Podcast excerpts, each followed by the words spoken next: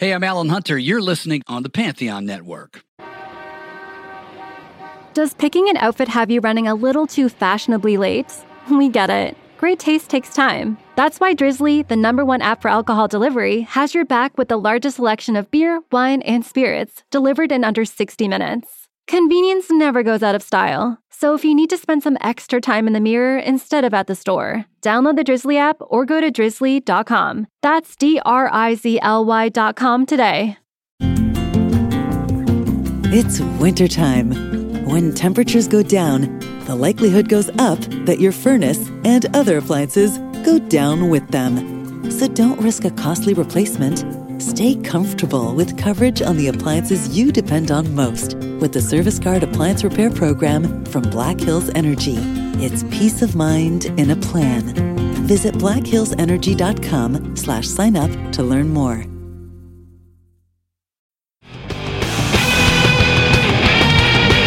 This is the Decibel Geek Podcast with Chris Czynszak and Aaron Camaro. Happy New Year and welcome back to the Decibel Geek Podcast. Man, we're winding up one hell of a year, but we're bringing it to you today. We're going to tell you all the best albums that came out in 2021. My name is Aaron Camaro, joined as always by my always well researched co host, Chris Czynszak. You don't agonize over this at all, do you? Oh, God. Don't even get me started.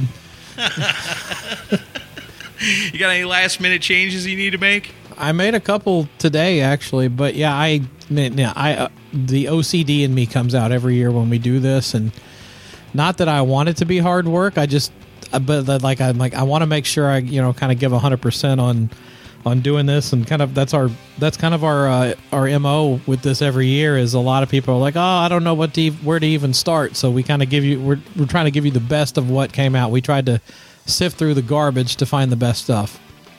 Yeah, there was a lot of albums that came out in 2021. Remember back in 2020 we said this this whole quarantine thing sucks, man. This is terrible. But we just kind of figured all our favorite musicians while they weren't on tour, while they weren't out doing shows, clearly they must be working on new music. We got a lot, man. A whole lot of music came out in 2021. Some of it fantastic, some of it, you know, not so good. But we're going to go through today. We're going to show you all the best. You're going to know if you miss something, you're going to find it. But of course, before we do all that, we got to take care of our business. And our business is reviews. That's right, we like them from Podchaser, we like Facebook recommendations, and we like Apple Podcast reviews. And guess what? We've got an Apple Podcast review, and it is epic. I'm telling you, like four paragraphs long, epic. Yeah, so strap in, but it was incredibly nice, and uh, love this guy. yeah, it's totally awesome. Here we go. Get ready. Here it comes. It's entitled Two of the Good Guys. I've written a review of the Decibel Geek podcast before, but I felt it was time to do so again.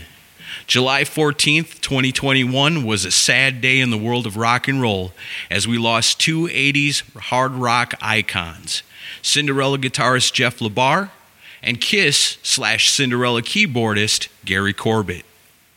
After this horrible news, Chris Czynszak graciously posted a picture of Jeff along with Jeff's family statement. And Aaron Camaro posted a great picture of Jeff and himself together on a fun night of drinking and mischief. And that was a photo taken by Eric Czynszak. Great memories of the friendship that Chris and Aaron had with this man who brought us some of the brought us some awesome bluesy rock with Cinderella.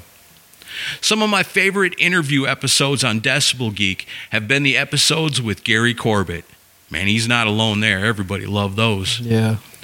It was so refreshing to listen to someone without a huge ego or ulterior motive tell his stories of touring with two of rock's biggest acts. His stories of his friendship with Eric Carr and their road adventures together were priceless and so fun. When Gary became ill and was restricted to the hospital, Aaron took the time to post a video explaining the trials of his friend Gary and explaining that the family needed help with hospital finances. You could tell that the message was heartfelt and sincere, and that Aaron really cared about Gary. Soon after Gary's passing, Chris posted a very heartfelt message on the Decibel Geek website telling of his and Aaron's time spent with Gary and the friendship they established, and how Gary, among all the crazy rock star egos out there, was really one of the good guys.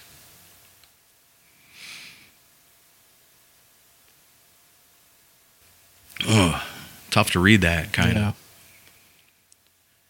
When it comes to rock and roll podcasts, Chris and Aaron are truly two of the good guys. I've been listening to the Decibel Geek podcast for the past five years, along with a handful of other podcasts every now and then. And Chris and Aaron are the most down to earth, non egotistical, and drama avoiding guys, except with one certain guitarist we won't mention. Damn you, Bruce Kulick. Oh, yeah. In 2019, I donated to the Rock and Pod Expo, and after doing so, Chris was gracious enough to allow me to guest host on an episode of the Decibel Geek podcast, episode 379, This Is Your Life, from October 2019, one of my all time favorites. Mm-hmm. Check it out. I think it's pretty badass, if I were to say so myself. This is the first time I'd ever done anything like this, and Chris and Aaron made me feel at ease, and I had a blast recording the episode. In June of 2021, I was on a family vacation which took us through Nashville. I contacted Chris and Aaron to let them know I would be in town for a couple of nights. Despite the fact that it was a weeknight, even after a long day of work, the guys were awesome enough to join me for dinner one night. Aaron even picked me up from a random corner in Nashville in the white Camaro to take me to the restaurant. And Chris was nice enough to take me back to my RV park. Thanks, Uber Aaron and Lyft Chris. Even though we only hung out for about an hour and a half, we had a really great time talking music and telling concert stories. And I know I could have talked with them for another 12 hours. Hopefully, our paths cross again one day. That is one of the most epic and awesome iTunes reviews we've ever gotten. Yeah, that and that comes from Mark Starsky, who, as you guys heard in the "This Is Your Life" episode, was our co-host on that. And uh, yeah, we had a blast hanging out with Mark, and uh, yeah, we don't mind meeting up with a listener after a hard day of work. And you know that uh, invitation's extended to other listeners. If you're in town, you know, and you know us, get in touch with us. We'll meet up with you. Sure, why not? You know, it's always fun because we've kind of built this whole little family thing here with this, you know, and it's all people that love the same kind of music that we love. And it goes so much further beyond, you know, listeners and content providers. You know, it doesn't even feel like that with us, you know, with the people that we interact with on our Facebook page and the Decibel Geek community group and, you know, just friends and people out there all over the world that we've got to kind of in one way or another cross paths with and become friends with because we're all on this same wavelength together, man. And that's the greatest thing about Decibel Geek. It's it's all the friends that we've made doing it over the years. And you know, 2021 is gone, so that's another one under the belt. That was our 10 year anniversary, 2021. Yeah, it's wild. Ten years doing this. It feels like uh, yesterday that we started. Yeah, I can't believe it, man. Insane. But, you know, Mark brings up a great point right there when he talks about the people that we lost in 2021, you know, talking about Jeff LeBar and, man, especially Gary Corbett, because we were really tight with Gary Corbett, and I'll never forget the guy, you know. And of course, in 2021, unbelievably, we lost Rock and Ron Runyon, you know, and he was such a huge part of the Decibel Geek podcast and of the Decibel Geek family that extended way beyond this show. You know, he was out there, and there'd be times where it would almost seem like Rock and Ron was more famous within the Decibel Geek inner circle than any one of us.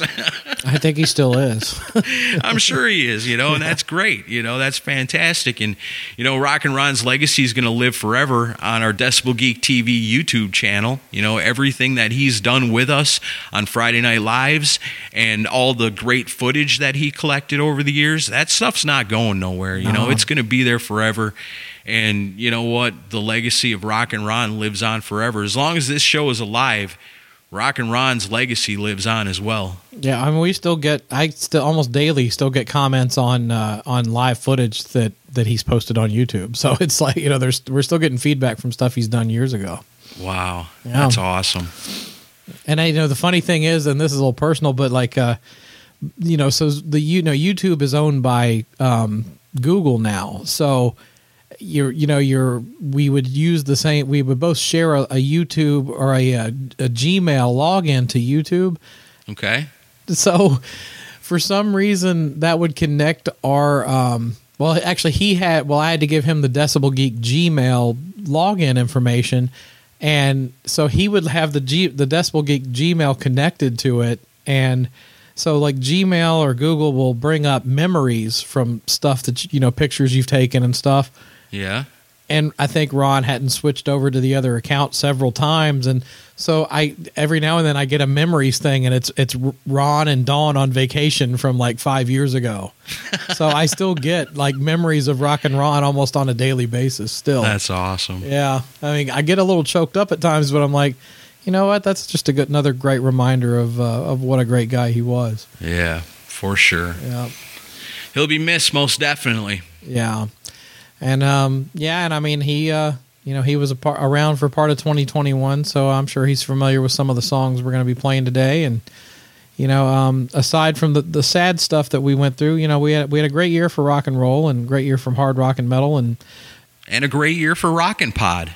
yeah, we had a we had a great event, biggest event we've ever had, and uh, yeah, I don't have anything to announce right now, but I am Aw. I am working on it. Um, there's actually conference calls all week this week.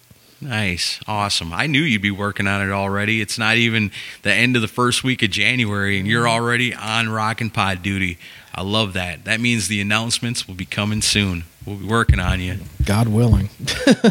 I'm gonna miss having Rock and Ron around on Friday nights to help me get get you drunk and coax stuff out of you that you weren't didn't plan on saying. ah, I'll get drunk and say it anyway. Don't worry about it. okay, good. Yeah. Got to keep that legacy alive. Yeah. So that was a fantastic review from Starsky, man. Thank, you so much. You know, and bringing back the memories of Gary Corbett and Rock and Ron and Jeff LeBar, and it's really awesome. You know, we'll never forget those guys, and we'll keep rocking as long as we can do it. If you want to leave us a review, it doesn't even have to be as epic as that. It can just be like, "Hey, you guys are cool. Give us five stars." And we'll probably read it on the show. Yeah. But a great place to do it, just like Starsky did, Apple Podcast reviews. You can give us a Facebook recommendation, and you should check out podchaser.com where you can leave all kinds of reviews for all your favorite podcasts. I highly recommend that. So, that's a great way to help us out. Another great way that you can help help us get the word out on the street about what Decibel Geek is all about and what we're doing here all the time is when we come out with a new episode, we always make the announcement on Twitter and we make the announcement on Facebook. So if you take that original post off of Facebook and share it, or you take that original tweet and retweet it, we keep track of those names. We know who's out there doing it. We want to give you props and make you an honorary Geek of the Week. Geeks of the Week this week are Adam Cox, Rock and Ron Runyon, Kristen Schimbeck, David Cathy, Rob Webb, John Verno, Aaron Baker, John Phillips, Simon Catt, Brent Tibbetts, Shane Aber, Pantheon Podcast, David Black, Lucharelli, Jeffrey Mendenhall, Mike Parnell, Reality Suite, Jay Shabluski, David Glenn, Ray Kuhn, Sit and Spin with Joe, Mark and Jerry BS Sessions, Mark Alden Taylor, Darren Lanou, Keith Rockford, Kevin Williams, Paul Smith, PJ Brown, Shay Hargett, Hakon Bergstad, Alan Deshawn, Ernesto Aguiar, Kevin's on Fire, Doug Fox, Nick Minnow, Bill Hale, Mikhail Burrell, Sean Cullen, Eladio, The Central Scrutinizer, Focus on Metal Podcast, JJ McElhenney, Vet Halen, Scott Crouch, and as always, The, the Mooger. Mooger Fooger. That's right. Those are our people, our geeks of the week. They went out there, they shared it, they retweeted it. They're telling people there's cool stuff happening on the Decibel Geek podcast. And we couldn't really move on without talking a little bit about what all these fine people shared. That's last week's episode when we brought back Albums Unleashed and we did it with a Kiss album. That Kiss album was Psycho Circus. I- it's funny that we always get way more retweets and shares when it's a Kiss episode. yeah, totally. That's the way it should be. I mean, they are the greatest band of all time, right? Um, what else you got? Oh, well, I'm just saying that it's very cool that we got to really break down that album. You mm-hmm. know, we had a really great time talking to Mike Plotnikoff, Yeah, it was great. and he gave us all kinds of cool stuff that we didn't know. You know, was it 100% complete? No, we were having a good time. We might even skipped over a song or two. I don't know. Sorry, raise your glasses. Yeah, it's kind of understandable why we missed a song. it's a forget forgettable song. So we didn't want to remember it was on there. And neither did anybody else. Yeah, Mike didn't exactly jump to say, "Hey, what about that song?" Right, yeah. what about the beer song? You're. It sounds like a beer commercial, doesn't it? yeah, it totally is a beer commercial. Bud Light. Yeah.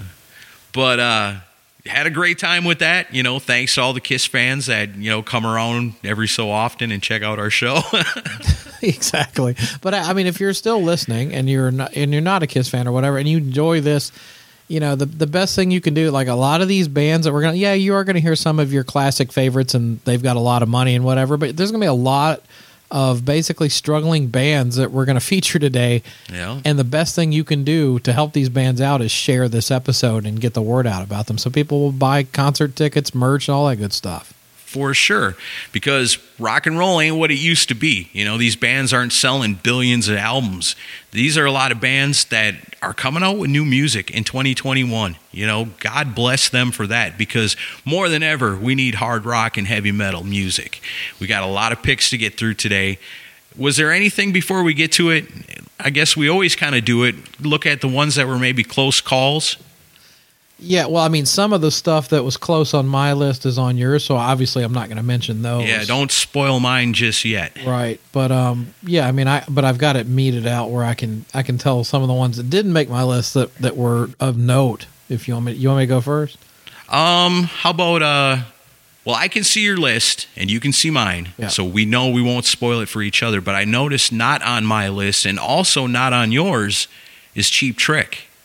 It didn't do a lot for me. I I liked the last one a lot better than this one, and but even the last one I didn't think was all. I'm not I'm not a giant diehard Cheap Trick fan. uh, You know, apologies to those of you that are, but I don't know. I didn't really care much for it. See, and I consider myself a big Cheap Trick fan, especially back in their 70s harder rocking days. And it's all right, you know, but it makes me think like when when like Robin makes appearances on other albums, it's better because those songs rock heavier. I don't know, Cheap Trick's kind of kind of gotten a little soft, I think. I gave it a five out of ten. Yeah, it's okay. It's not terrible. It just didn't quite make my list. Yeah. Uh, what else? What else? Oh, I thought for sure.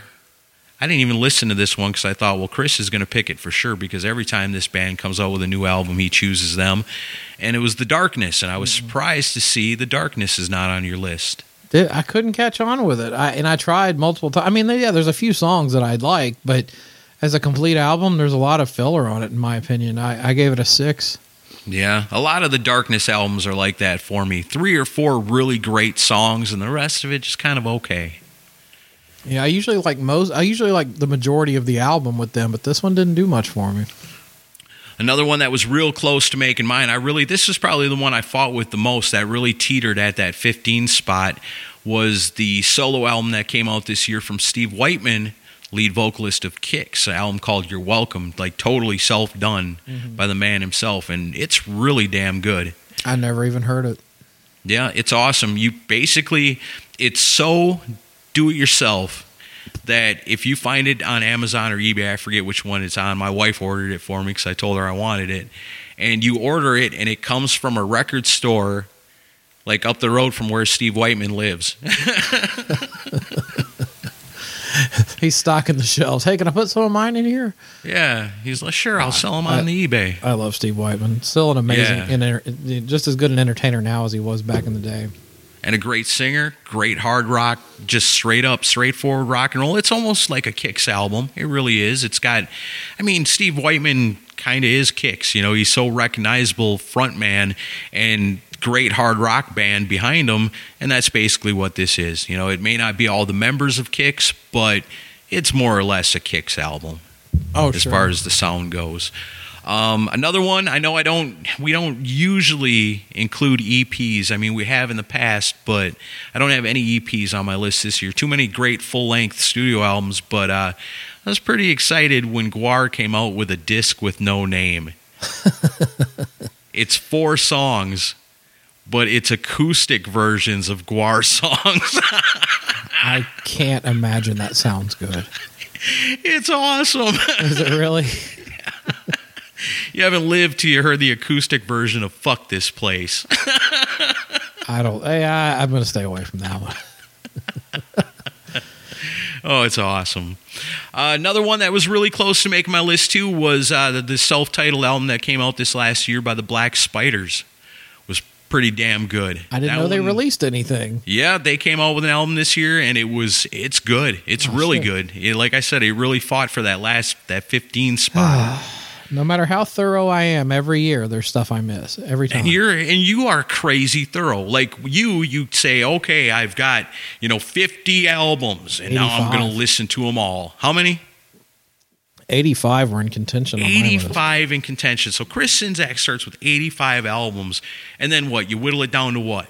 Well, 15 is what we got. Well, then he from that he chisels it all the way down to 15. I actually got uh, it was easy to get down to 17, and then I had a real hard decision to cut a couple. Yeah, mine was right away. I just like thought about my favorite albums that came out this year. It was like bang, bang, bang. There's 15. You know, let me listen around a little bit for stuff I might have missed, and then kind of fought around the bottom half of it. And then I had stuff fluctuating up and down the list, but it's all together now. One that I really fought with that I really liked most of was the new album by the Wild Hearts, 21st Century Love Songs. That, yeah, that was in contention for mine. I got they got a seven out of ten. Um, Yeah, that's but, pretty uh, good. But yeah, it's it was more. I didn't care for Renaissance Men that much. I like some of it, but it was a painful record to listen to the way it was produced. But uh, yeah, the 21st Century Love Songs has a lot of like what you would love from like early 2000s Ginger. Yeah. Yeah, thought it was pretty good. Same Yeah. with the Wild Hearts, you know. Usually with them, it's five or six songs are really good, and the rest are kind of just there. yeah. Um, I checked out this one called Chez Kane. Have you heard of this? Yep. People are talking about her, so I was like, you know, every list I seen had this Chez Kane on it, and I was like, what is that? Is that the name of a band? What is it? It's a it's a woman singing hard rock stuff, and it's like I don't know, it's cool. It really didn't do it for me too much. It's like if John Bon Jovi was a girl. that's a that's a good way to put it. Well, it was like uh, kind of, kind of like teeny bopperish hard rock. Like it kind of like if Tiffany had made a hard rock record in the eighties. Right.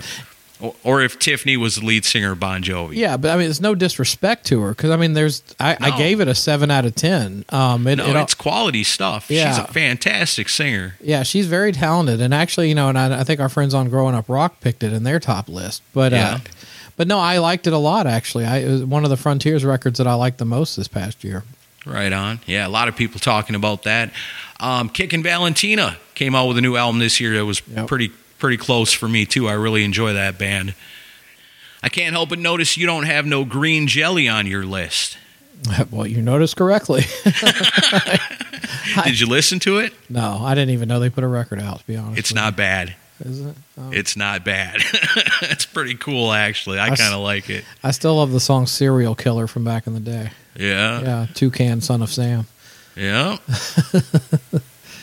He does this song on there where it's all about, you know, I'm or we're the kings of parody in music or something like that. And then like in the video it's it says, you know, featuring Weird Al. But then all it is at the end is a little beep and a message like, "Hey, this is Weird Al just returning your call.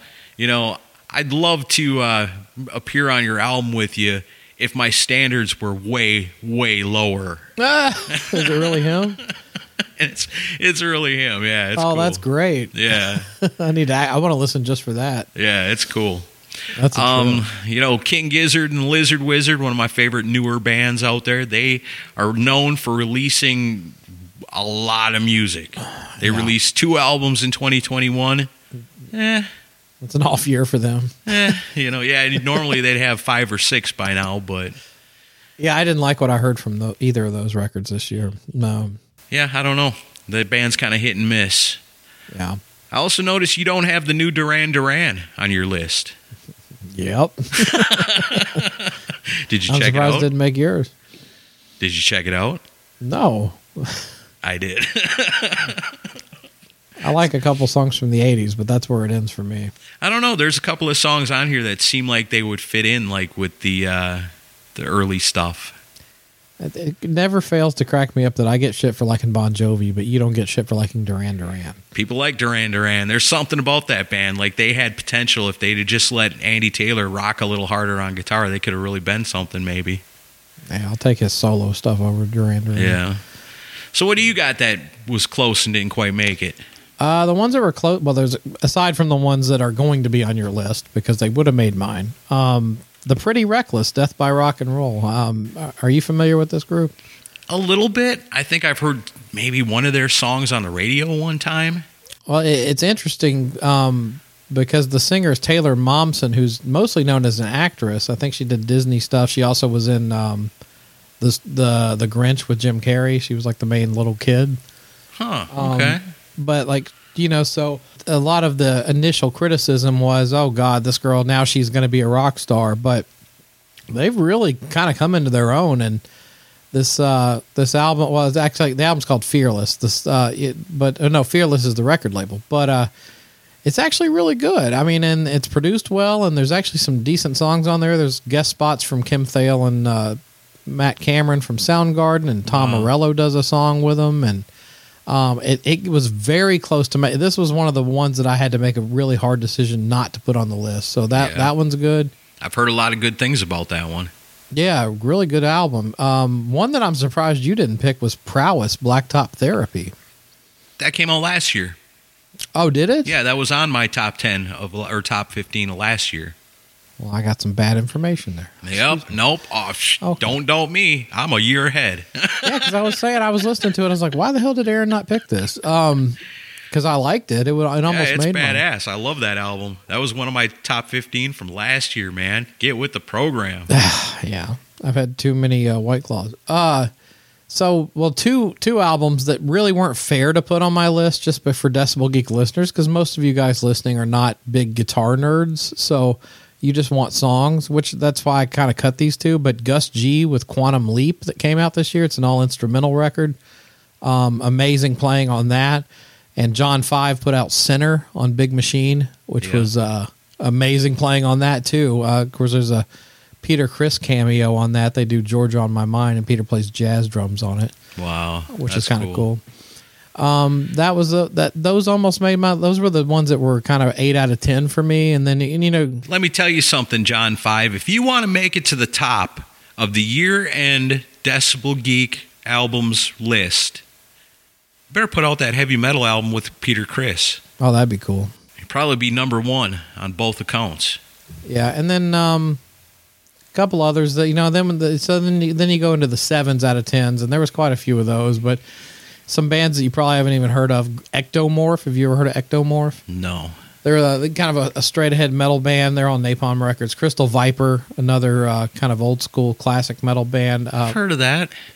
Royal Blood, which uh, they're kind of critical darlings. Um, it's two guys in the band, and they kind of got panned by a lot of the more hardcore fans because they put a record out called Typhoons in it, but it's kind of a mix of garage rock and dance music. Um, Yet it still got a seven out of ten on my list. I, I wanted to put it out just to piss people off, but I didn't want to do it. But uh, yeah. uh, Flotsam and Jetsam, Blood in the Water. You know, remember Flotsam and Jetsam was the number one album for me um, with the End of Chaos. That's uh, right. in 2019. This one is good, but it doesn't have quite the melody and hooks that uh, the one in ni- 2019 had. Uh, the one that's I know a lot of you guys are waiting to hear if, if this album made either of our lists, but uh, I'll go ahead and settle this one. Um, Mammoth WVH did not make my list. Uh, I'm not into it.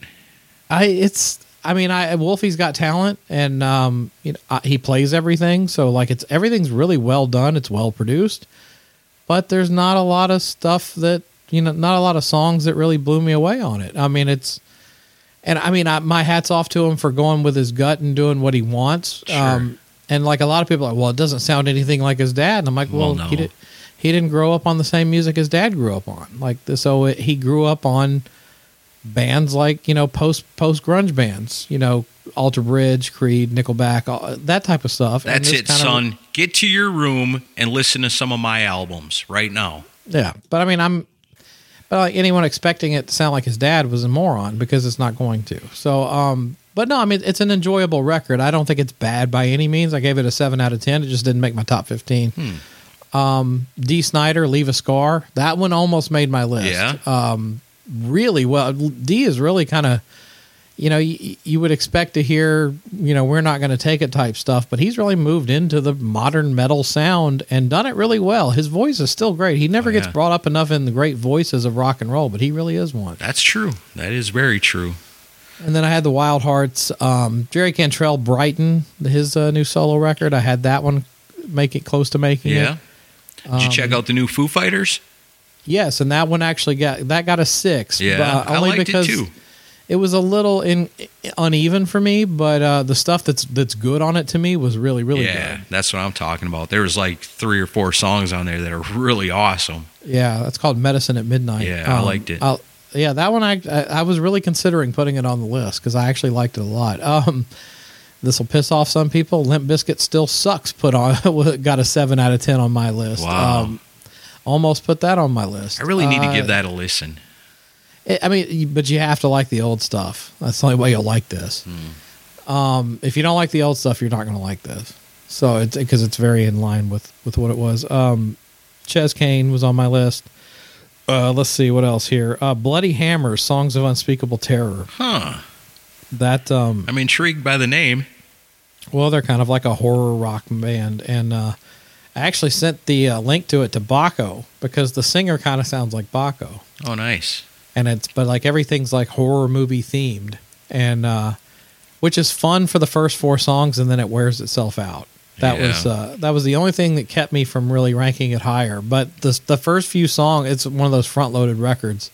The first few songs are great and then it kind of wears itself out. And then uh plush Moriah Formica's band with the other girls th- they're okay. One that um, gets a lot of love in the melodic rock category is Nestor. It's a album called Kids in a Ghost Town. Um, it's okay. I've heard some of that. It's pretty good. I think it's being a little overhyped for some reason. Like they're the the darlings of the melodic rock movement. I don't know why, but like some of my other picks on my list are, in my opinion, way better representation of that movement than they are. I had one that I really thought I was going to love, but it's always kind of hit and miss with his solo stuff. But Doug Pinnick put out a new album this year, Yeah, but I just couldn't get into it. I hated it. I gave it like a two. Yeah, it was not good. Yeah, I thought it was terrible, and I, and I hate to say that because I usually love his stuff. right, Like, uh, yeah. you know, he did a project called Pound Hound years ago. That. Yeah, that's awesome. Pineapple Skunk. Some other disappointments. So now we're getting to the stuff that kind of let me down. Michael Schenker Group put out Immortal on Nuclear Blast. Um, having three singers that are from your history sounds like a cool idea, but it didn't work in this one. Hmm. Um, the songs just aren't there. Are they all singing on the same songs? Or are no, they it's up? it's different guys for each Okay. song, and and the production's like muddy as shit. So it's like I uh, I tried so hard to like it because I love Michael Schenker, but it just it didn't do anything for me. Um, one that's going to disappoint people that love this album, but I just couldn't do it was the Smith Kotzen album with Adrian Smith and Richie Kotzen. I uh, I tried, and uh, I don't know something about Richie Kotzen comes off inauthentic to me.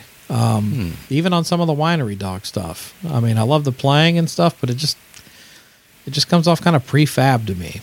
You know, uh, another disappointment was KK's Priest, KK Downing's thing. I, I, it just it's it's like if you want uh, if it's like if you ordered painkiller on Wish. You know, it does it doesn't do anything for me. Um, Yeah. I'll just listen to painkiller. Unless you're a big fan of the Ripper Owens era of Priest, you know, then you'll probably like it a lot. I like some of that stuff, but it, it still just doesn't work. Um, and I, like I mentioned in past episodes, they were hinting around that Les Binks was going to drum, and I was like, well, let's get a fucking stained class type sound, but they went for the painkiller thing instead, or jugulator, I should say. Right, Jugulator.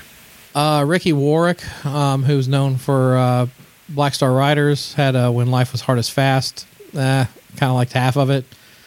There's a couple of yours that I'm going to have issue with you on um, that will I'll hold off on, and then after that, it's just a like Weezer put out OK Human, which is not a Decibel Geek type of album at all. You know, but, Weezer can rock.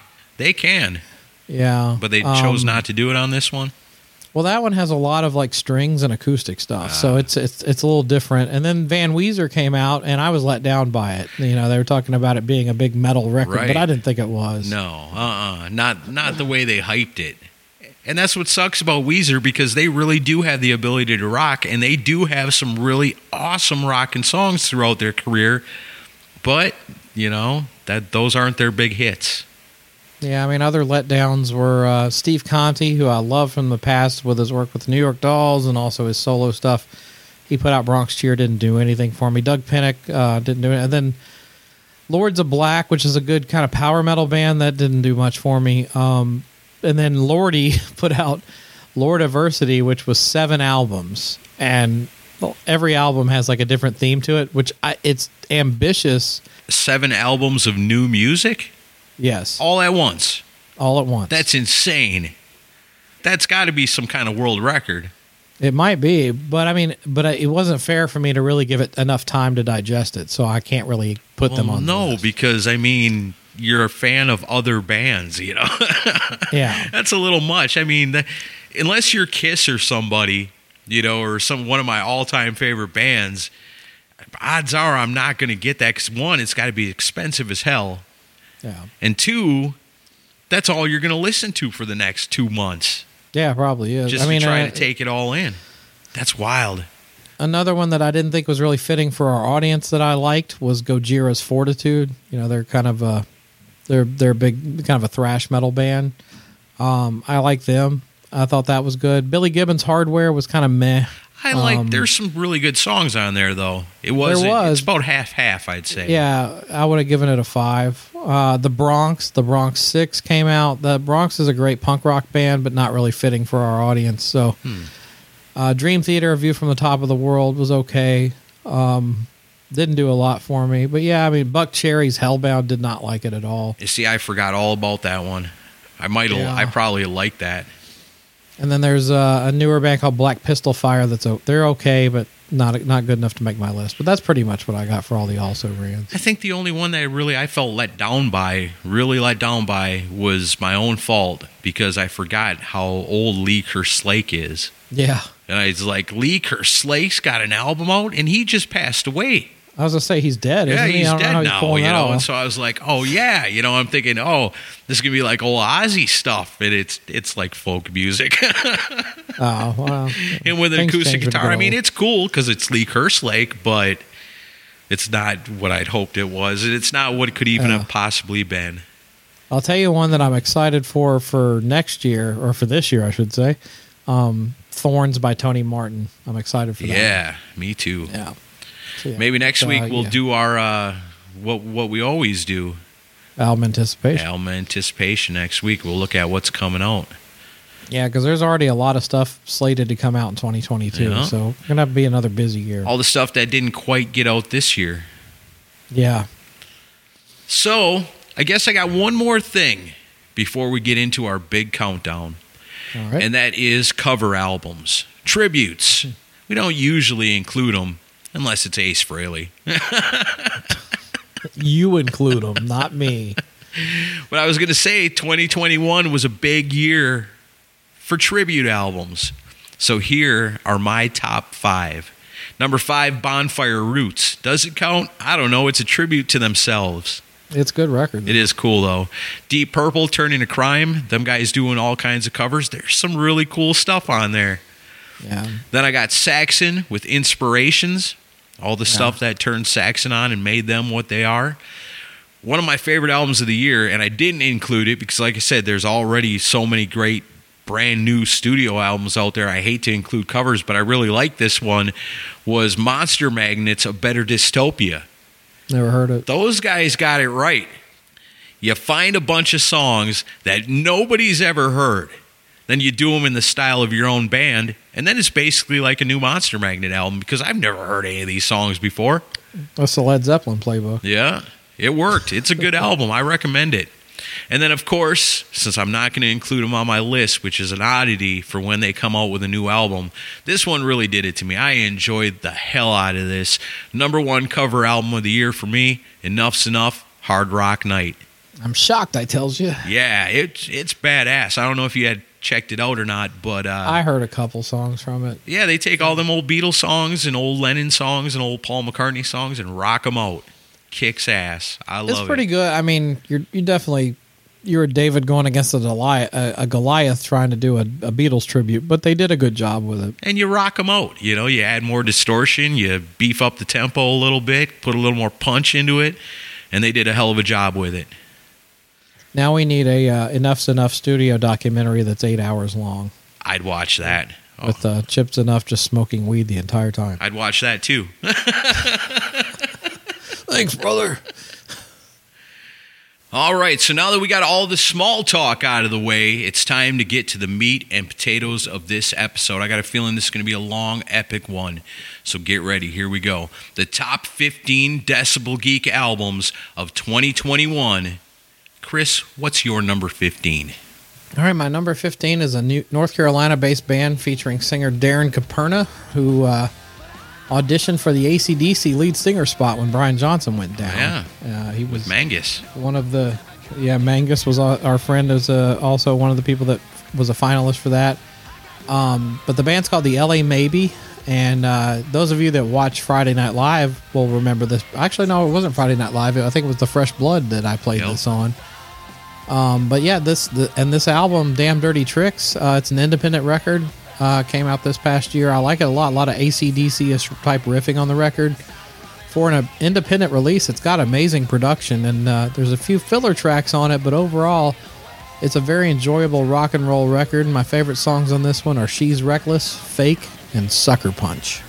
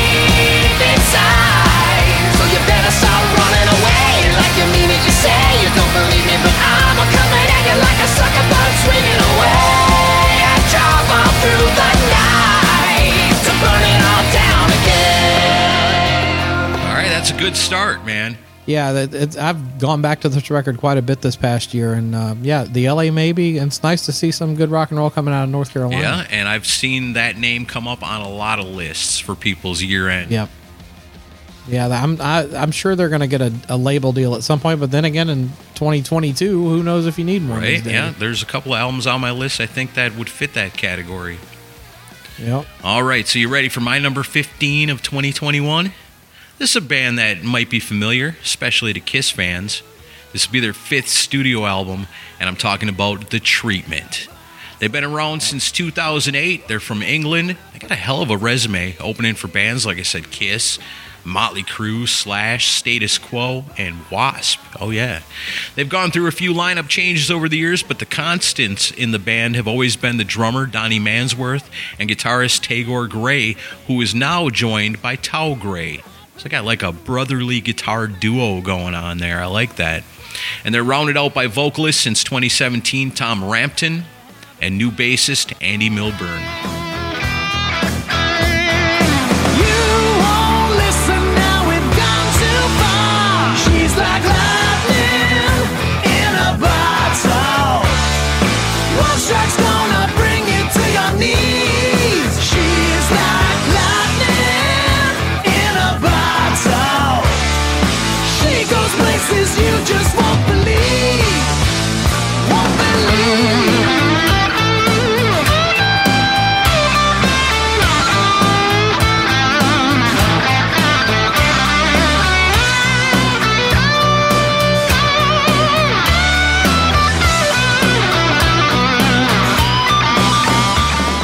For Good Luck is available now on Frontiers Records. It's awesome. It was mixed by Kevin Shirley. That's not the last time you're going to hear that man's name today. And uh, you know what you're going to get with the treatment? It's always good, straightforward, hard rock songs with huge drums, ripping guitar, and like I said, it's mixed by Kevin Shirley. The production is fantastic. Sonically, it's an awesome album. The songs are all really good on it. Just great, straight up hard rock. The album's called Waiting for Good Luck. I recommend it. Yeah, I like them, and th they've kind of flown under the radar over the years. But I know we played them years ago when they had a record out, and um, that uh, that album cover is pretty hilarious. Yeah, I like that. Good stuff. All right. Those are our 15s. All right, so f- number fourteen, um, this band is predominantly hyped as another Greta Van Fleet style throwback, but uh, I'll take these I'll take these guys any day over Led Zeppelin Light. Uh, they're called Dirty Honey, and I'm sure you've heard of this Oh band. yeah, they're like uh, what Greta Van Fleet is to Led Zeppelin. This band is to Tora Tora. exactly. I like that. I'm glad you said that because uh, when I the first time I heard the song "When I'm Gone," which was all over radio a couple years ago, I immediately thought these guys sound just like Tor- Tora Uh-huh. Tora. Yeah, they sure do. Lead singer Marc LaBelle sounds like a mini me of Anthony Yeah. Corder, and that's a Oh, good yeah. thing. Um, for a younger band to go after this sound, though, it makes me smile. It's uh, they've got good chemistry from the band members, although the songwriting could be fleshed out a little bit on future albums. There's not quite enough meat on the bone on this first full length record they did, but uh, it's a good start. Uh, the riff on "Take My Hand" actually sounds like a lift of Bulls on Parade, which shouldn't work, but it actually does in that style. Uh, another another last time sounds like the love child of Little Wing and Tuesday's Gone, so it's got a kind of a good classic rock ballady thing. My favorite songs are Tied Up, Gypsy, and The Morning.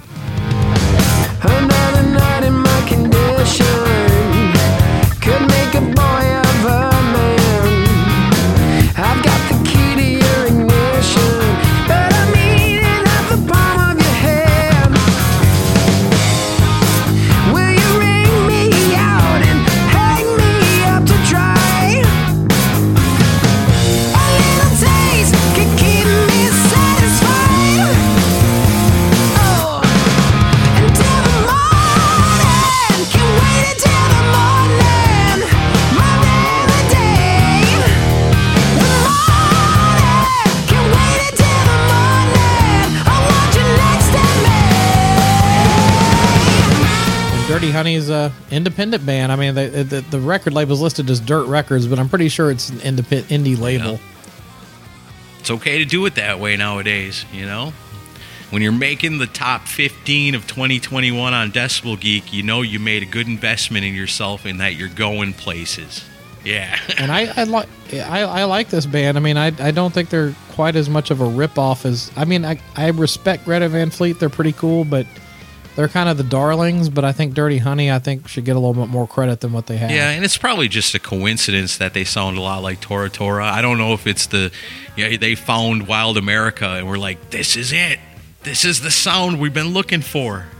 I'd love to see them and Tora Tora do a show together. That would be pretty cool. I'd like that. Yeah, yeah, but good band. And they did actually did a um, I think it was a year or two ago. They did a cover of uh, Aerosmith's uh, La- "The Last Child," which was really Right good. on. That's very cool. Well, we go from a young up and coming band to a returning legend. Rob Zombie is my number 14. He made his return to music on March 12th of this year with his seventh studio album, The Lunar Injection Kool Aid Conspiracy. Yeah. It's his first in five years, the follow up to 2016's The Electric Warlock and Acid Witch Satanic Orgy Celebration Dispenser. That was five years ago. Yeah. My God. He keeps alive the tradition of horror rock and long ass album titles. Lead guitarist John Five appeared on our good friend Talk To Me's show earlier this year and promised that the new album would be something that the longtime fans would love. And you know what? He wasn't lying.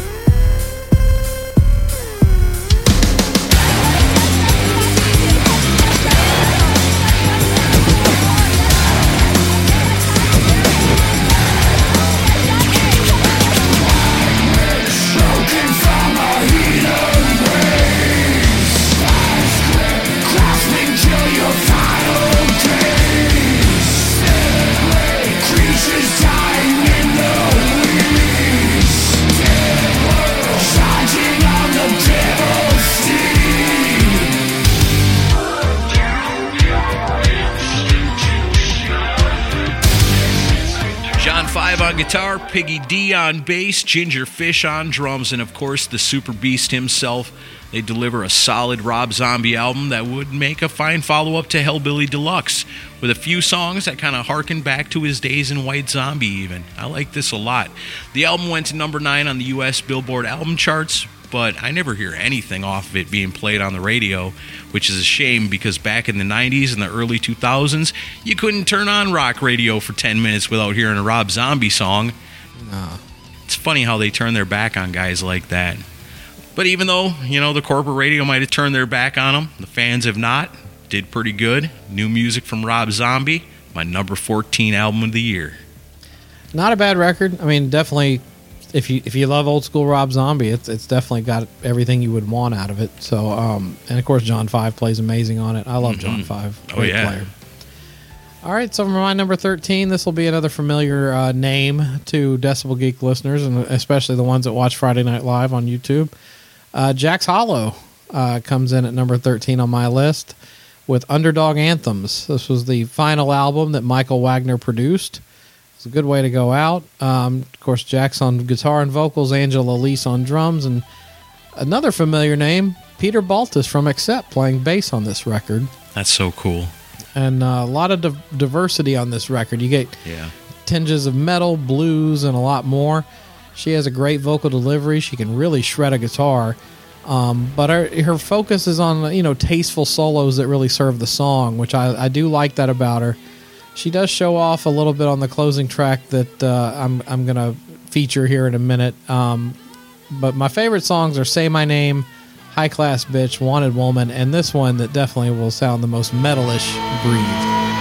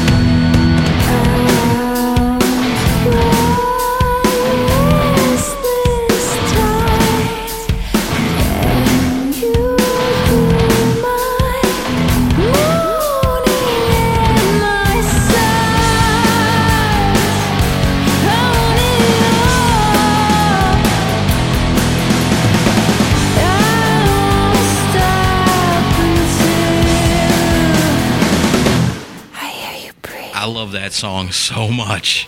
Yeah, she really kills it on that The song. way the way the song ends and it's just her just ripping on the guitar as it kind of fades off into the distance, man. Love that.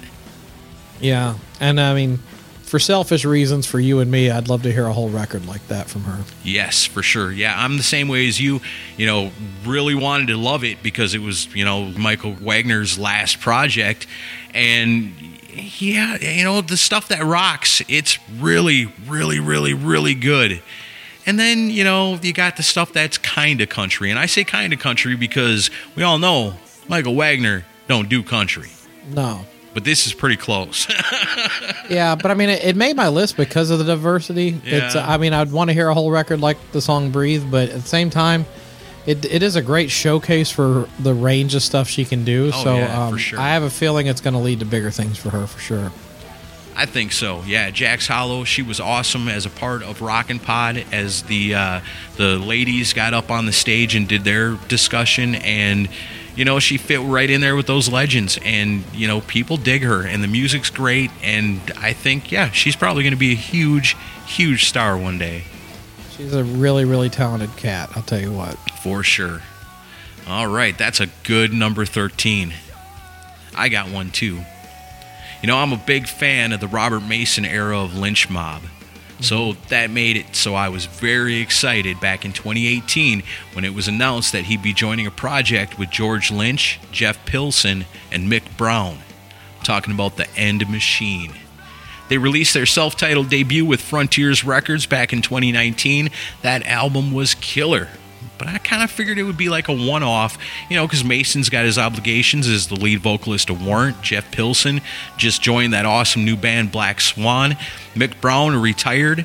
And George Lynch has got like 15 other projects he's done in that meantime. Right. So thankfully, they were able to reconvene with a new drummer, the brother of Wild Mick, Steve Brown. Who's now playing with Tesla? Oh, yeah, that's right. That's yeah, he, right. He replaced Troy. Yeah, see, so everybody's got their own stuff to do. So extra thankful when they came out with Phase 2, which was released on April 9th.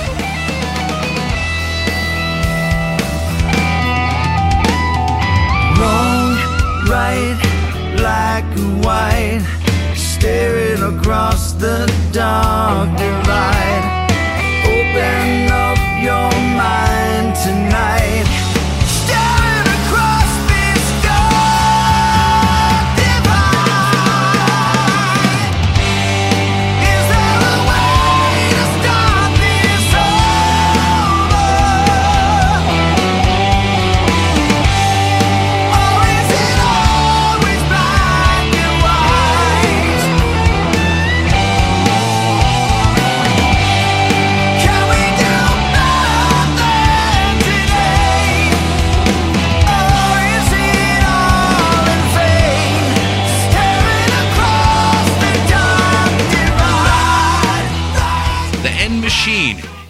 Dokken would sound like if everyone had their say except for Don Dokken. yeah, you're probably right. And it's awesome. I gotta admit, I like this one better than the first one. Me too. Yeah, it's Yeah. really fantastic. It was recently announced that Don intends to release a new Dokken album early in 2022, and it's going to be interesting to see how it stands up to the End Machine because while Dokken hasn't released a new album since 2012, the End Machine has been picking up the slack by possibly doing Dokken better than Dokken. Oh, and I, I love Robert Mason. I mean, he's an incredible vocalist, and Jeff Pilson is just one of the hardest working guys in the business. You know, on top of Black Swan, he's also got the permanent gig in Foreigner, so he's on the road constantly. And um, yeah, great producer. I mean, Jeff Pilson really needs to get ha- you know get some credit for his production work too. Yeah, for sure. It's an amazing album. Man, Frontiers Records, we're only up to number 13, and they've already come up several times. Oh, they're going to come up several more at least on And my they will. list. All right, so uh, we're up to number twelve, and um, this is a, a band and album that flew under the radar for me, and I think a lot of people until uh, I saw a review on melodicrock.net uh, praising it. Do you remember melodicrock.net? They're still around, but like they used to be a, a much bigger deal. It seemed like Yeah. But I still follow them because they do have a good finger on the pulse of this type of stuff. And once I saw the lineup of this band, my ears perked up because um, I'm happy to say the results are good. It's a band called Seven Ravens, and this is probably more of a, of a project thing. Um, the album's called Barely Hanging On, and it was put out independently. Now the it's an all-star cast. So Michael Bormann from Jaded Heart, Bonfire, and Silent Force, bassist Tony Franklin, obviously from the the Firm and Blue Murder uh, also, but like they have multiple musicians on these songs. So then uh, bassist Donnie Van Stavern from Riot and Alcatraz, drummer Bobby Jar- Jarzombek from uh, Riot, Rob Halford and Sebastian Bach, Wow. drummer Matt Starr from Mr. Big, Ace Frehley, and Yeah. Black, Black Swan. Uh, really great songwriting and riffing on this record.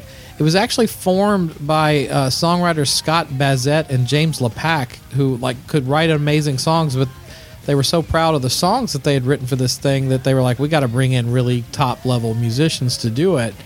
And um, I love how the music can kind of go from arena rock to borderline thrash and power metal, and uh, it's good proof that an independent album can actually ha- sound just as great as anything coming from a major record label.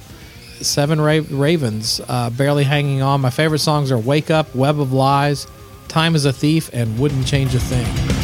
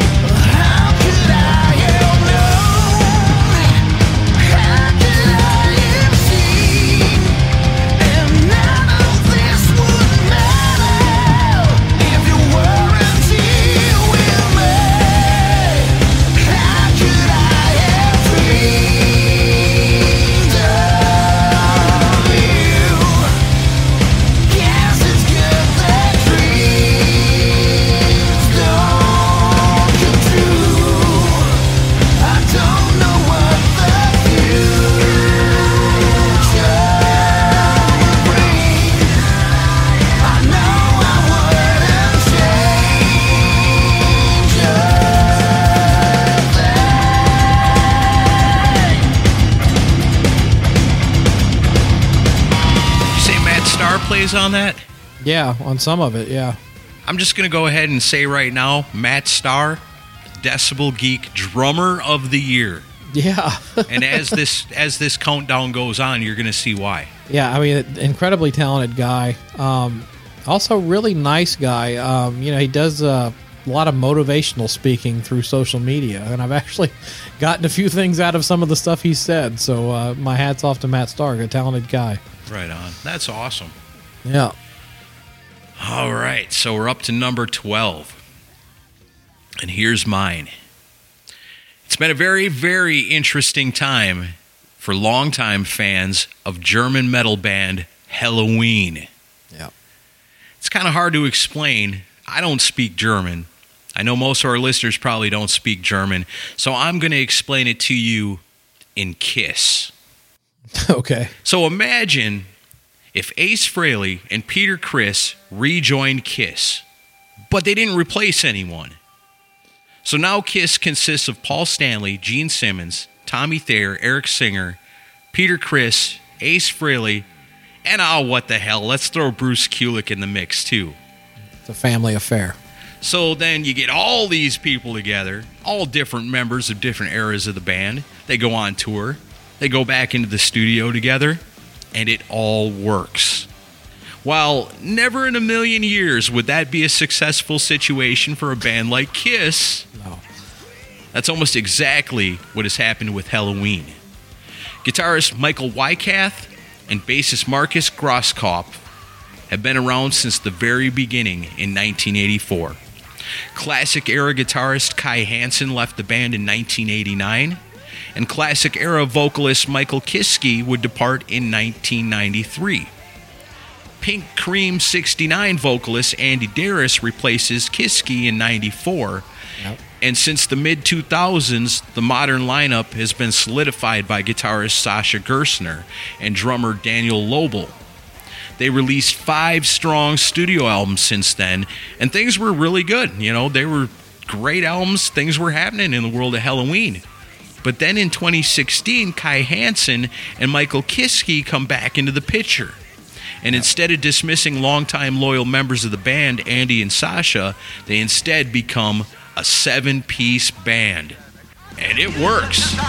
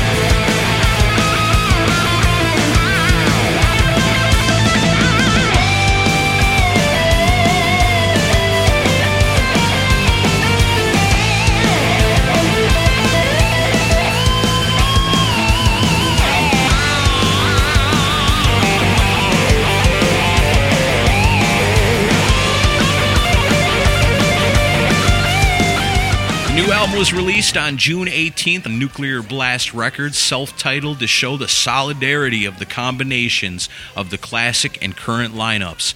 And it's something they can all be proud of, for sure. It, it's crazy because it seems like it'd be an impossible situation on paper. But it's a really great album, and it's going to satisfy all their fans the old school fans, the new school fans, people that have never listened to Helloween before. It's going to make everybody like this album a lot. It's self titled. Go check it out. It's badass.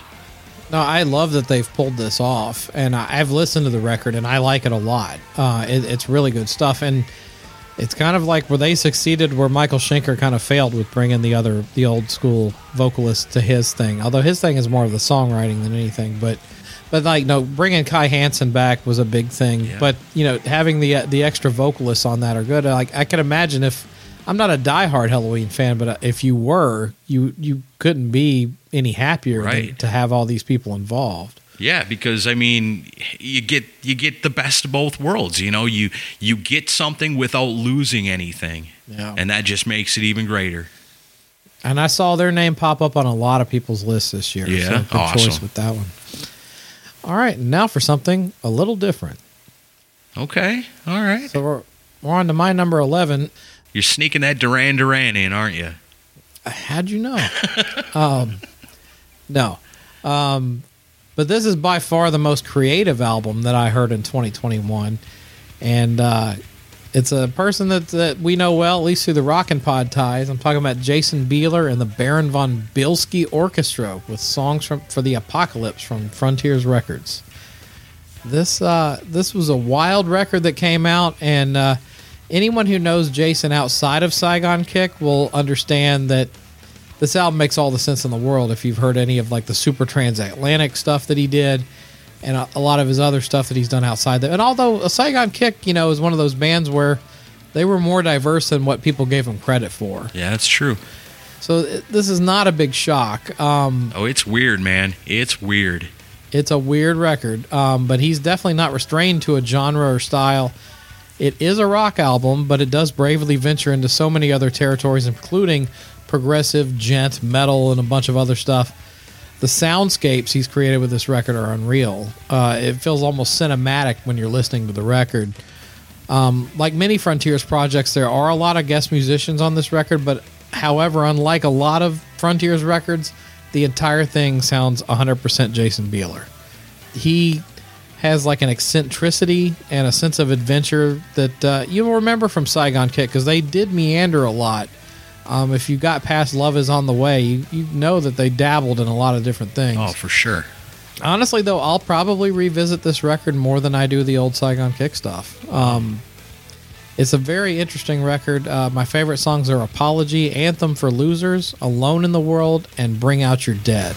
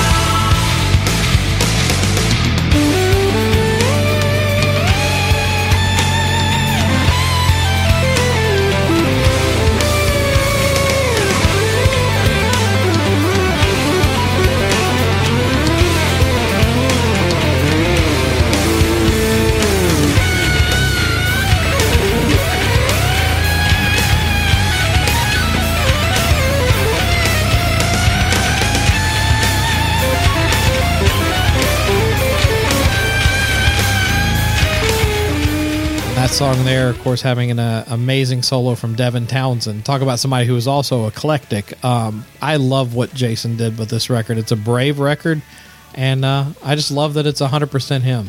Yeah, it's definitely that, you know, because for me, I always listened to it because I was a Saigon Kick fan. I listened to it for that, you know, and that's not, it is, but it's not, you know, what you get with that. You know, there's definitely, you listen to it and you know that that's where, you know, where that comes from. It's, it's him. Yeah.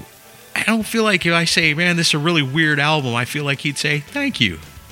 That, Oh, yeah, that's what I, know was going would. for. So I don't feel bad about calling it a weird album. It's cool, but it's weird, man. Oh, I'm not. It's it's not one I listen to from front to back without skipping because there are a few songs that I'm like, what the hell are you doing here, Jason? But the songs that I that I love on it, I really really love. Yeah, right on. That's awesome. So then, with that, how about something completely different? Well, anything could be. it would be anything, yeah, but this is definitely different.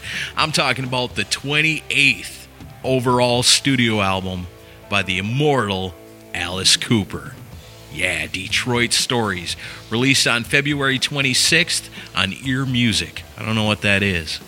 Recorded in pieces all over the place. You know, places like Nashville, Arizona, Switzerland, the UK, Canada, and of course Detroit, because that's what the album's all about.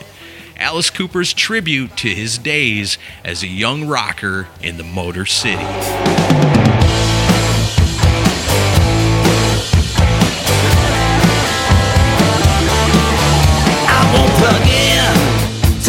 Machine. I hate the sound. I hate that scene. I sure ain't hip. I sure can't hop. I lost the script. I lost the plot. Their spies are everywhere. I feel them hiding there on my face, in my hair. I just can't cope with all this disease. It's pushing down, down, down, down on me. Look at me, what you say?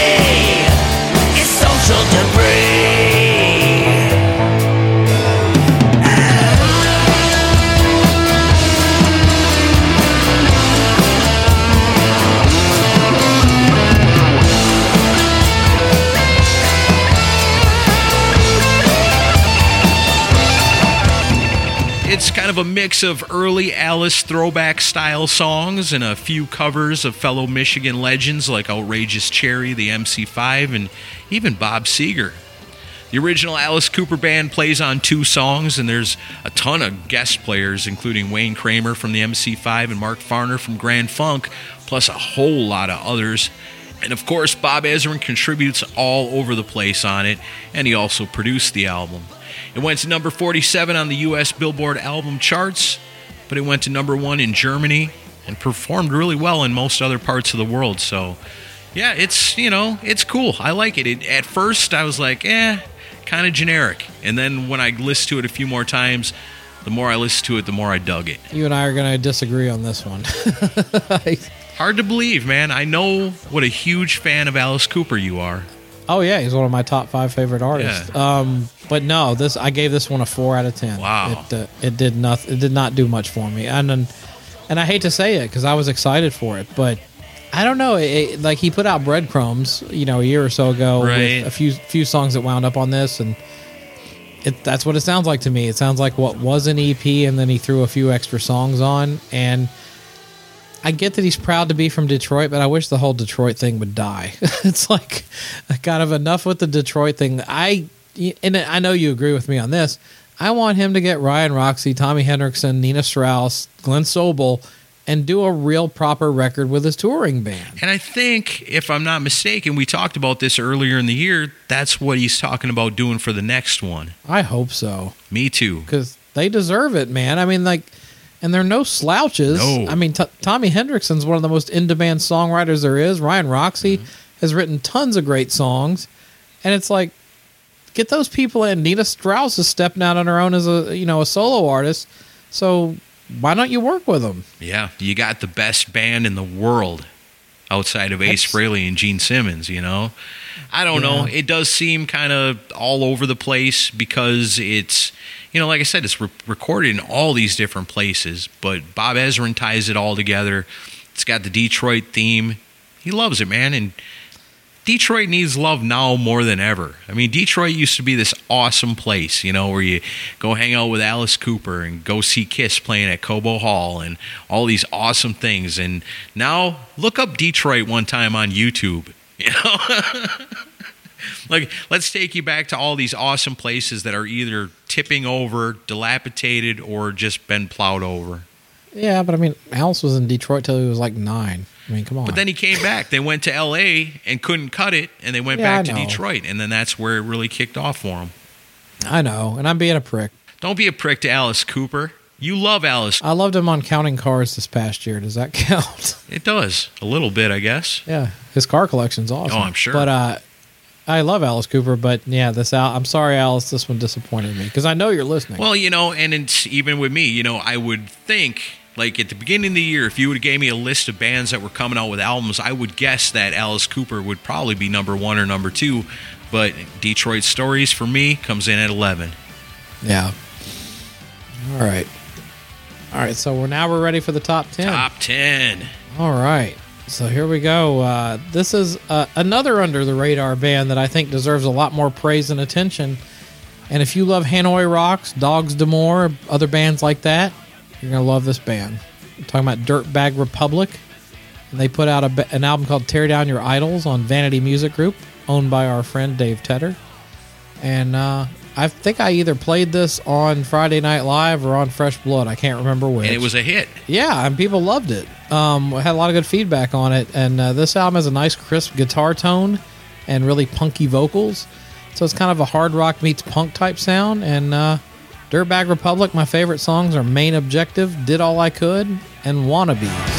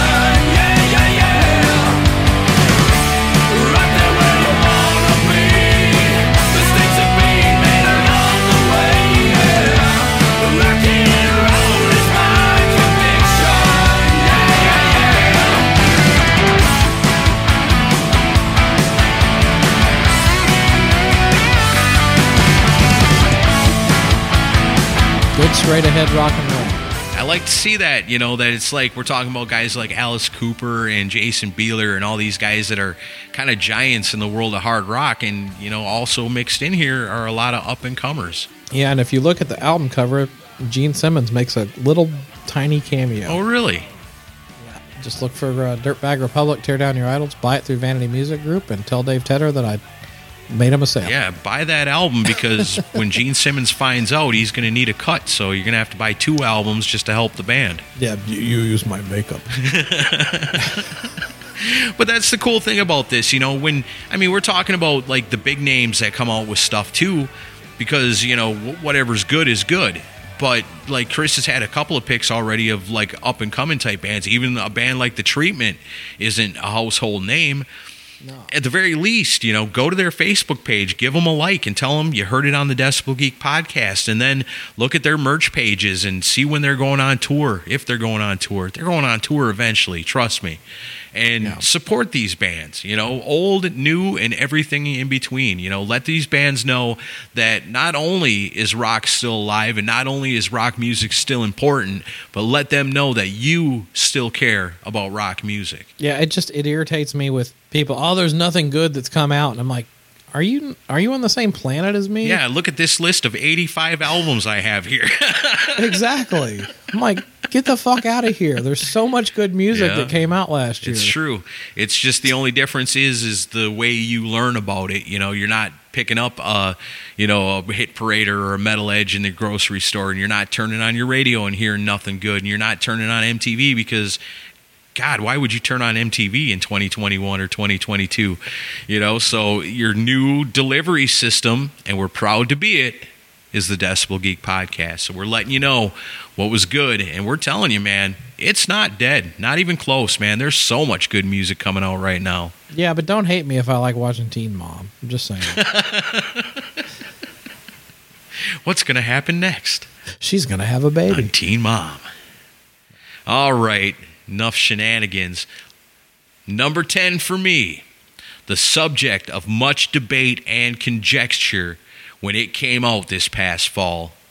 I'm talking about the latest album, the 17th studio album from Iron Maiden, Senjutsu. Oh, now, don't tell me Iron Maiden wouldn't have made your list at all. Uh, Iron Maiden would not have made my list at all. For real. Oh, wow. For real. Wow. I'll be damned. This album sucks. First new album in over six years. That's ridiculous. Don't make us wait six years. That's the longest break in between Iron Maiden albums in all of Iron Maiden times. It's a follow up to 2015's Book of Souls. It was released as kind of a surprise. It seemed like the rumors started making the rounds that there might be a new Maiden album, and all of a sudden, boom, there it is. And a big thank you to Target for still carrying rock CDs. That's where I got my copy. This one's produced by Kevin Shirley, his second mention on the list so far. It's one of the most popular rock and metal albums of the year, reaching number three on the U.S. Billboard album charts, and it went to number one pretty much everywhere else. It's probably the most divisive rock album of the year, as many people loved it. It seemed like just as many were disappointed by it. Many fans accused it of being too epic.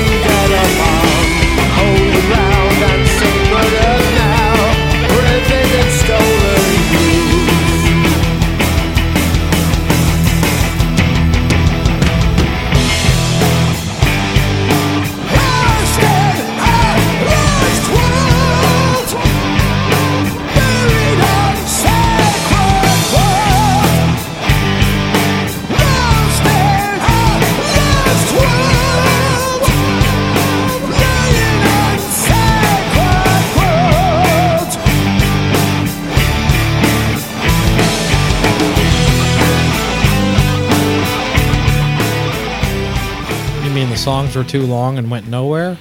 Well, I mean, seven out of the ten songs are over seven minutes long. It's definitely epic and maybe even bordering on prog metal, but it, I mean, it's still Iron Maiden. It still sounds like Iron Maiden. And some of these songs, yeah, they're a little drawn out, but at the core, it's still Maiden. Some loved it, If you say so. some hated it. I'm somewhere in the middle with it. You know, I appreciate it. Even with all the crazy long intros to the songs, I still appreciate it. And for me, it's number 10. I think you picked one of the better songs, so I'll give you credit for that. You know, if you fast forward two minutes to actually get to where the song starts, it's okay.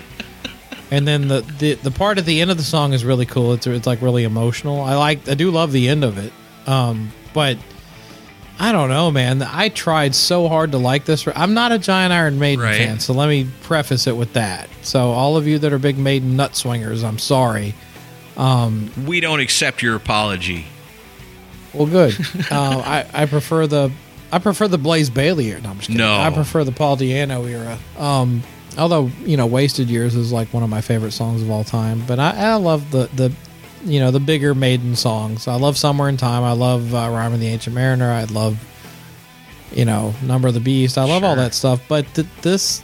I honestly thought that Book of Souls was better than this record. I don't know. I don't think so. I think this one's a little better.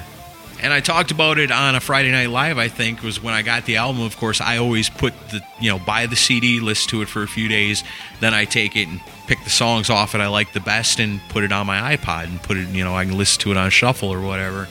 But for Senjutsu, I actually took a lot of those songs, put it into the same program that we used to edit the episodes, and really trimmed down some of those intros and just like got right to it. So my edit on my iPod bumps this up to number 10.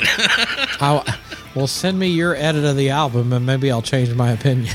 Maybe it couldn't couldn't hurt. I don't know. I you know and this and, the, and this didn't have an 18 minute song to close the album like Empire of the Cloud. Right. So Yeah. I'll give it credit for that. Just ended with three 10 minute songs. Yeah, I just I don't know. It just it's a bloated record. Didn't do anything. For me. No, number 10 for me. All right, so number nine for me is Todd La Torre, "Rejoice in the Suffering," which was released on Rat Pak Records, and I expected this to be kind of a Queensryche copy album. Surprisingly, it's really not. Um, some stuff on here is a lot heavier than expected. Uh, Todd La Torre has definitely found his own voice with this. He still hits huge high notes, but like I hear a big Judas Priest influence in a lot of this stuff.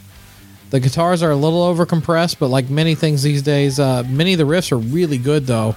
Um, and it's like where KK's Priest kind of failed with the painkiller era Judas Priest sound. This sounds this one succeeds, and it's like Painkiller Priest meets Testament on a lot of the stuff. Wow. Favorite songs are Pretenders, Hellbound and Down, Dark and Majesty, the title track Rejoice in the Suffering. But uh, it- don't worry though, if you're a Queensryche fan, there's some really cool stuff on here. Just listen to the song Vexed. What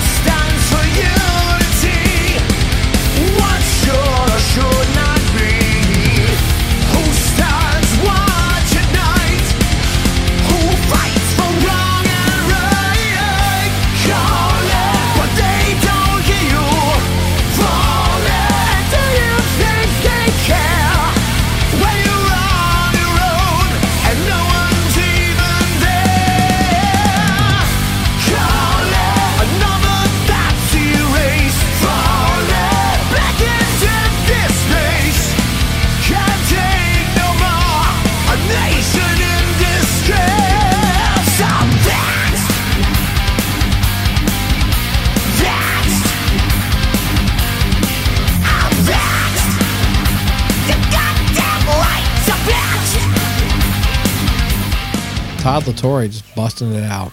Wow, I didn't even. That one totally flew under my radar. I'm not a big Queensryche guy. I never really have been. It's heavier than Queensryche for the whole thing. That's that intrigues me, man. I'm, I'm gonna check that out. That dude's a hell of a singer. yeah, he's got a great voice, and I think he sounds more like his own thing on this. So, although the the Queensryche stuff he's done with this, don't discount it. I mean, it's it's really really good. Right on. I'm gonna have to check that out. Yeah, I think you would like it. Not bad. Number nine. Here's mine. This one, man, 2021. Whew, It was a damn good year to be an Accept fan. In a world of aging legendary vocalists that just can't seem to cut it anymore, you still got Udo, baby. Screaming his head off like it's 1983. Hard to imagine that this guy's 69 years old when you hear how great he sounds on this album.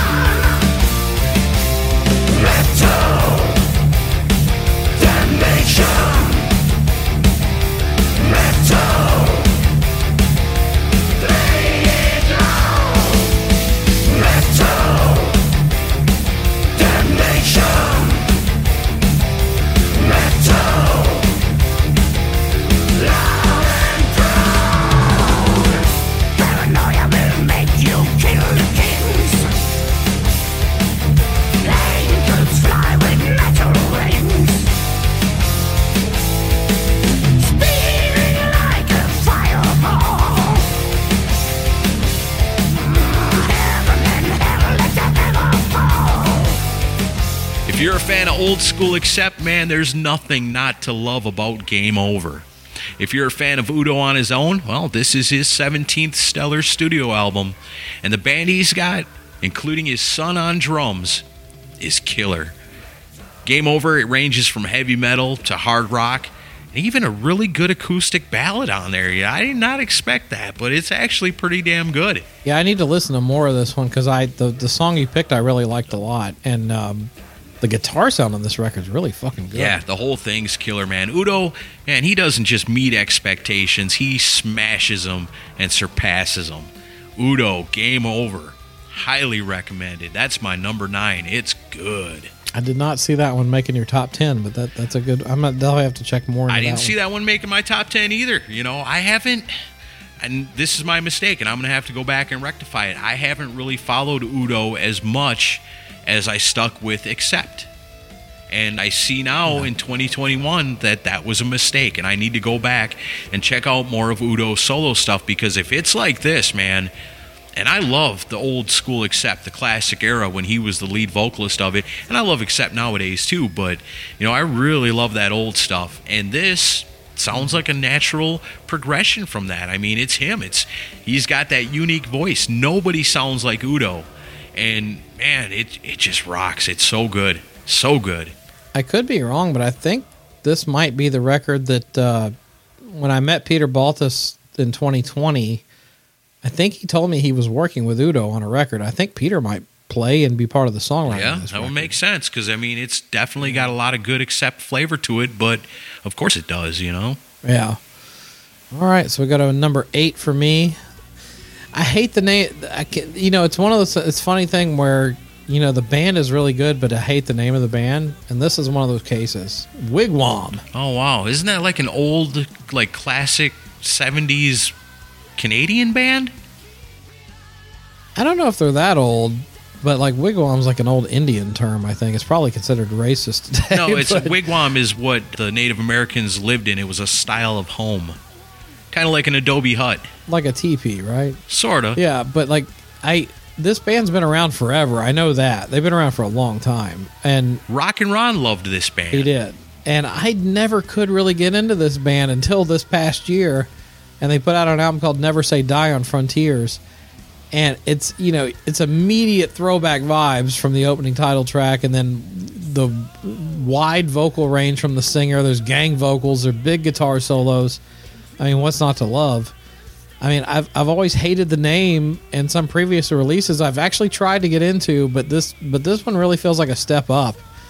And uh, Never Say Die has uh, my favorite songs are Shadows of Eternity, My Kaleidoscope Arc, strange name, and it's a good power ballad in 2021. Call of the Wild and the title track Never Say Die.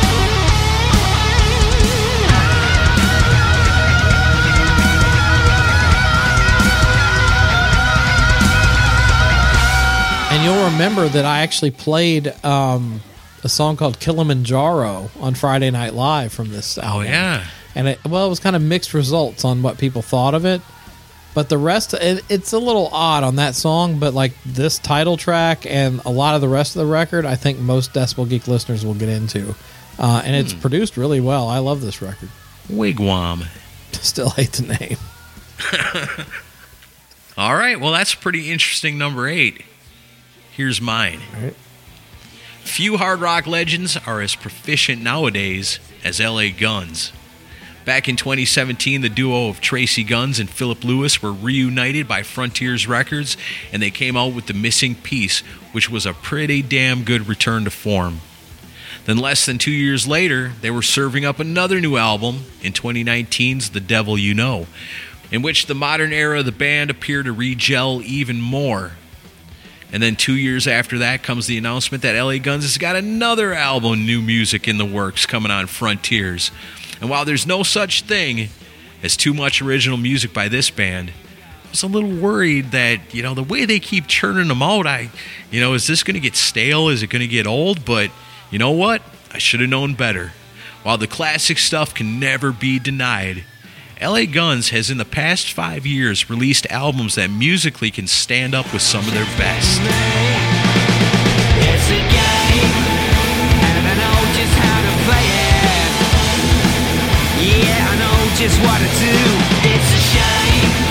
And that you're always losing, ain't it? Yeah, I play the game.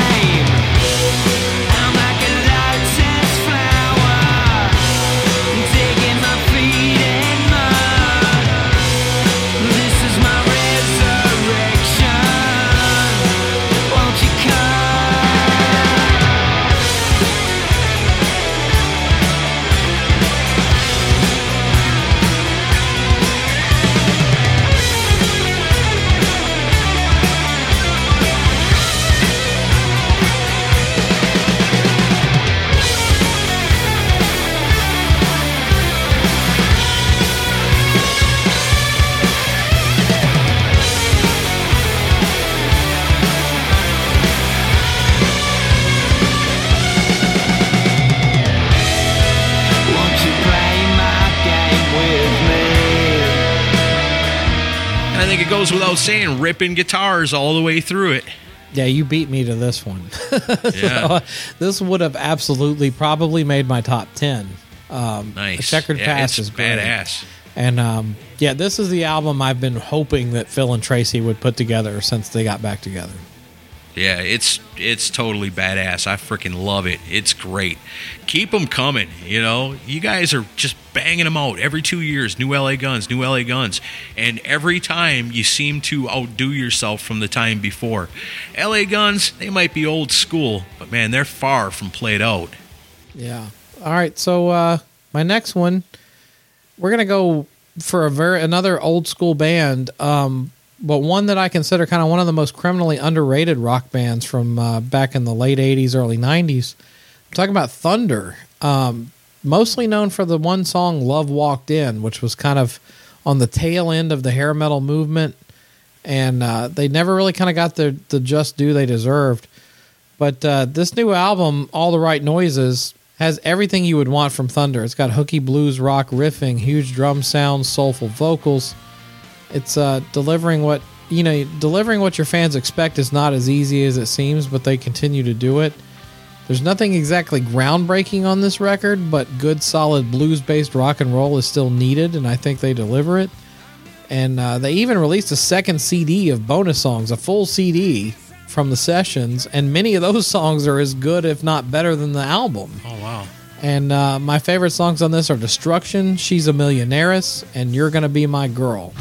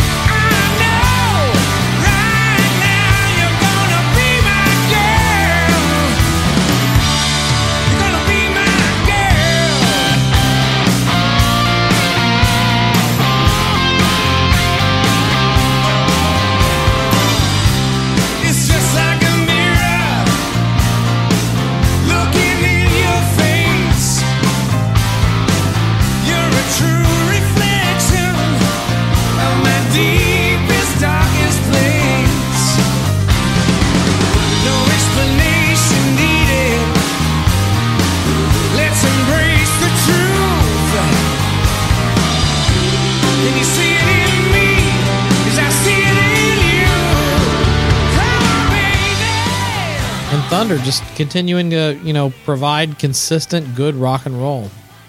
That's wild, man. That's one of those bands I never really knew about until years later, and you hear people talking about them. I see Thunder CDs when I'm out on my hunts all the time, and I never get them. You should. I think you would like them. I guess I'm gonna have to start picking those up because I had no idea. Yeah, the vocalist man, he's a he's a great singer, and he sounds just as good now as he did back in the '90s. That's cool, man. Bringing it back. Well, you, you remember the song "Dirty Love"? That was kind of a hit.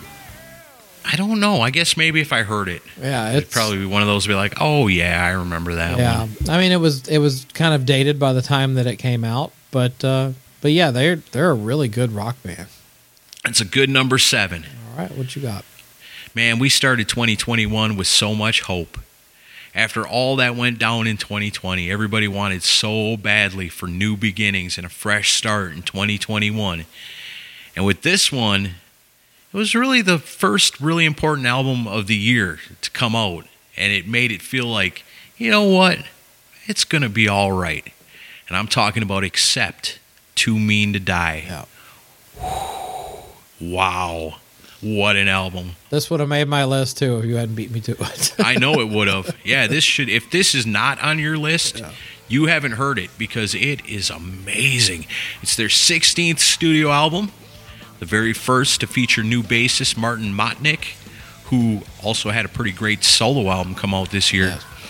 and also new guitarist Phil Shouse. we know that guy. We know him. Heck yeah. That's amazing. I love it.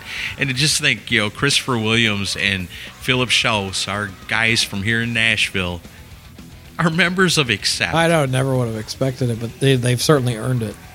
Like way back when we first met those guys, if somebody would have said, hey, these guys are going to be members of Accept one day, I'd be like, eh, makes sense. Yeah. I'm so happy. Makes sense to me.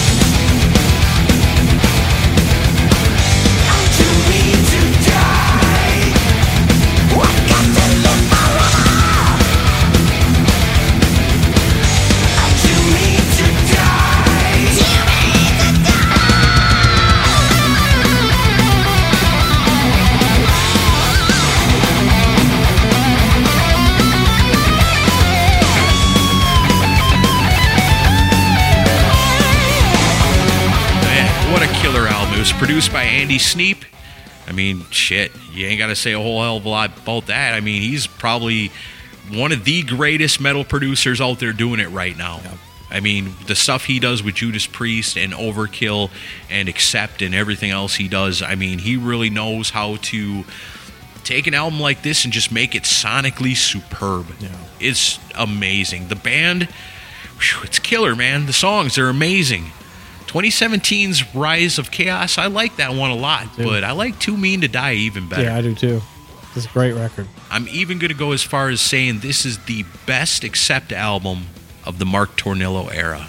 I would well, mm, no, it is. I'm telling you. You can go back and listen to them all. know, I wouldn't man. blame you Blood if of you the. Nations is pretty great, but I, And there's some pretty close calls in there, but I'm telling you, man, Too Mean to Die is the best. It's up this there. is, I think, the best thing they've done since, yeah, since the modern era of Accept. I think it's just, man, there's not a bad song on it. it the whole thing is just killer. yeah, I don't skip anything when I listen to it. Uh-uh, not at all. And I've been listening to it a lot in the last year because this was like the first album I bought in 2021. Yeah, great album cover too.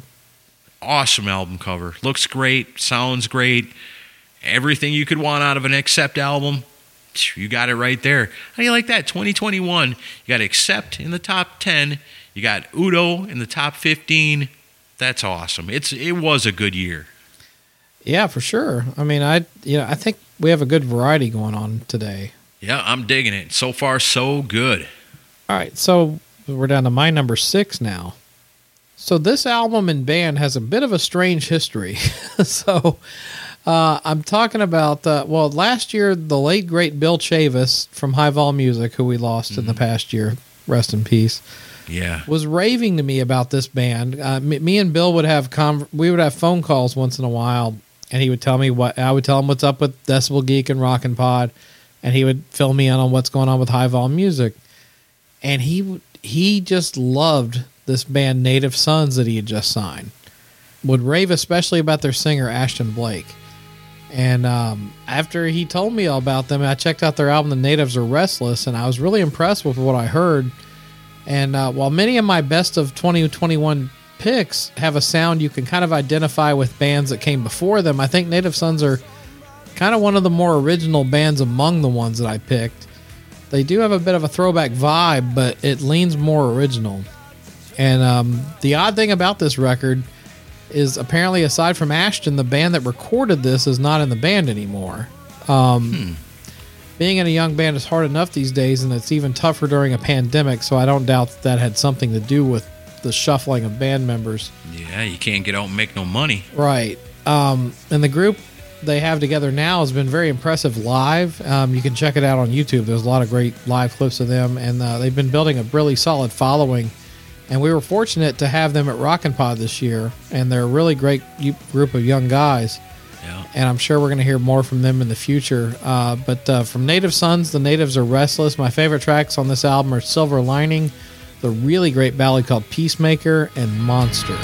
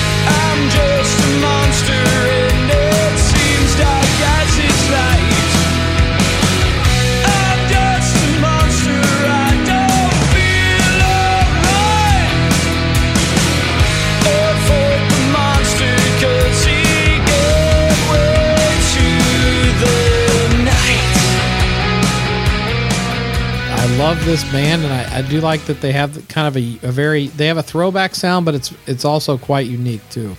Right on. I dig it. Another fine example of yes, there are young new bands coming out that kick ass and rock. And that makes me happy. Yeah, and I think um, I've heard some things behind the scenes about you know because obviously High Vol Music is no more with Bill passing, but I've heard that some other people that you and I are connected to are possibly working with them, but I can't say anything publicly. But yeah, I, they're they're going to be okay. The talent rises, man. You know, people see it. They know they're good and give them a chance. Give this band a chance. Go give them a like on Facebook. Go check them out. You know, check out their stuff. Help a band like that stay alive and thrive. Yeah, I like them, and uh, I'm going to stay in touch with them. But uh, yeah, we might, might involve them with Rockin' Pod next year. That'd be cool, man. They were cool dudes. Yeah. All right, so that brings me up to my number six, and this one, this one was probably the most interesting of my picks. The way, like, like I said, my my top fifteen came together pretty quick, and then it was arranging them. And this one started out a little lower, and then I listened to it again, and it went up a couple of spots. And I listened to it, I was like, man, that's good. I want to listen to it again, and it went up a couple more spots. So what started out down in the fifteen-ish area has climbed all the way up to number six and it's what started as a Tracy Guns solo project encouraged by Frontiers Records that evolved into a collaboration between the LA Guns guitarist and Stryper frontman Michael Sweet, resulting in one of the heaviest albums either one of them has ever participated in. Not only do you get two giants of hard rock on this album, you also get multi talented, multi instrumentalist Adam Hamilton, That guy is phenomenal at every instrument ever invented. I'm not joking. On this one, he kills the drums, man. The drums are so good on this. Tracy said he wanted to pay tribute to his 17 year old self and the music that he loved back then. So you'll get lots of elements of Black Sabbath, heavy Led Zeppelin, Judas Priest, Dio. Good stuff. The playing, I mean, he just rips on it. And you know what? That's perfect reason why Michael Sweet was the perfect guy to sing these songs. And boy, does he.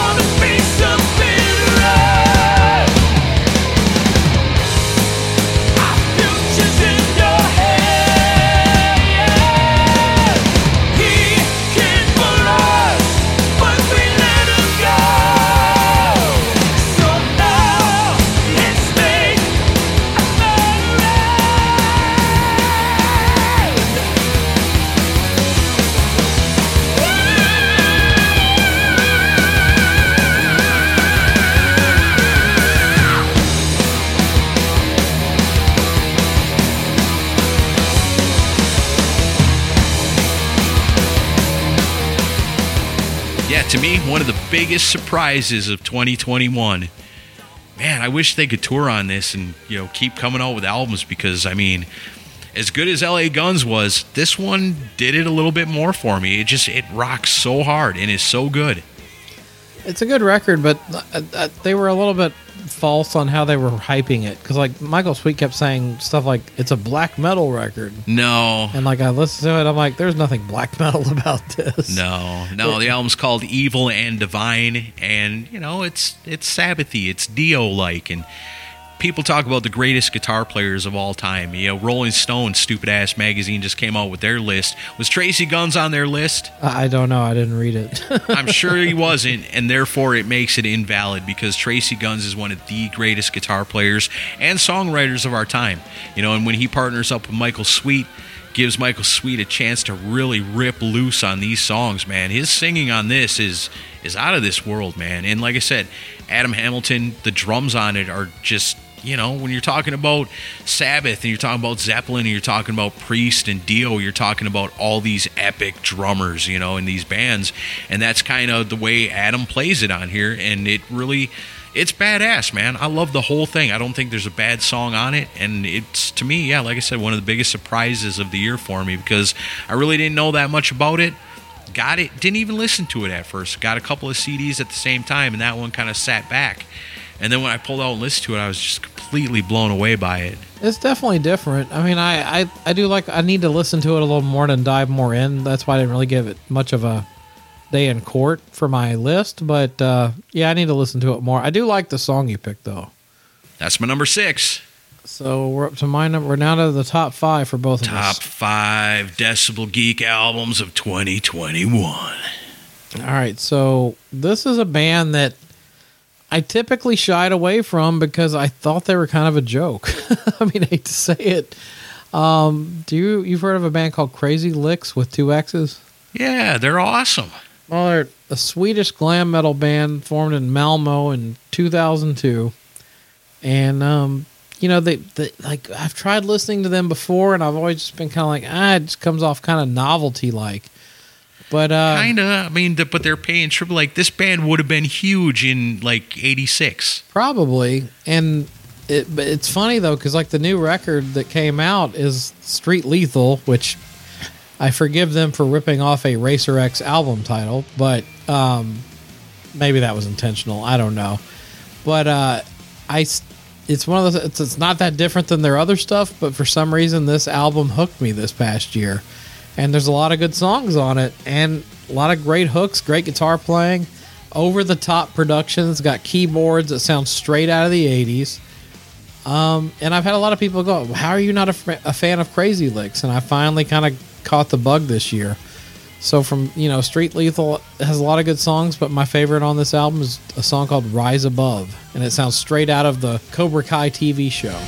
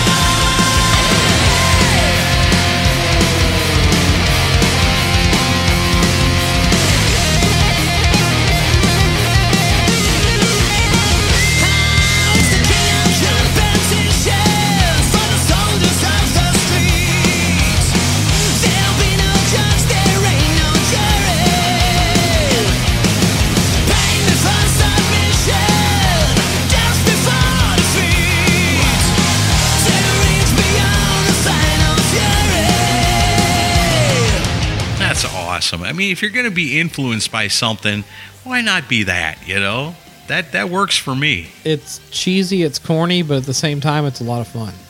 It's a lot of fun, and the musicianship in it is badass, and the guitars are killer, and it's, you know, like I said, 1986 Aaron Camaro and Chris Czynszak would have been crazy about that band.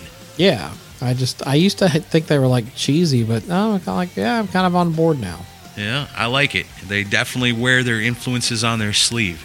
On their sequin sleeve. Yes. Ah, I love it. All right, that's a good way to start out the top five. I got one here.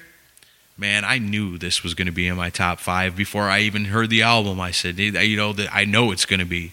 So the Dead Daisies been around for quite a while. They started out as their own thing, and then after a while, John Corabi joined the band, and they came out with a bunch of great albums with him. And then not too long ago, it was announced that John Corabi was leaving the Dead Daisies.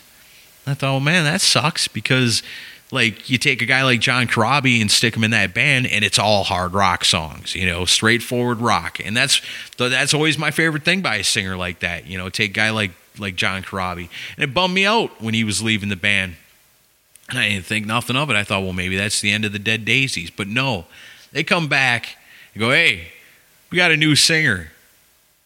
Who is it? Glenn Hughes. And it's like, what? Glenn Hughes and the Dead Daisies? Oh man, that's going to be awesome. So, the Dead Daisies, they're a heavy rock band. Doug Aldrich on guitar, you know he rips.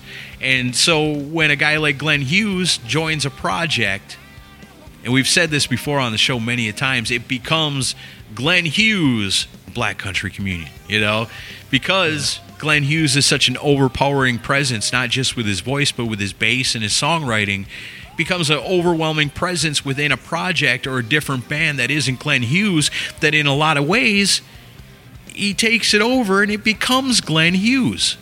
All right. Not to no fault of his own, just because of his natural awesomeness. He overtakes everything else around him. He doesn't even have to try.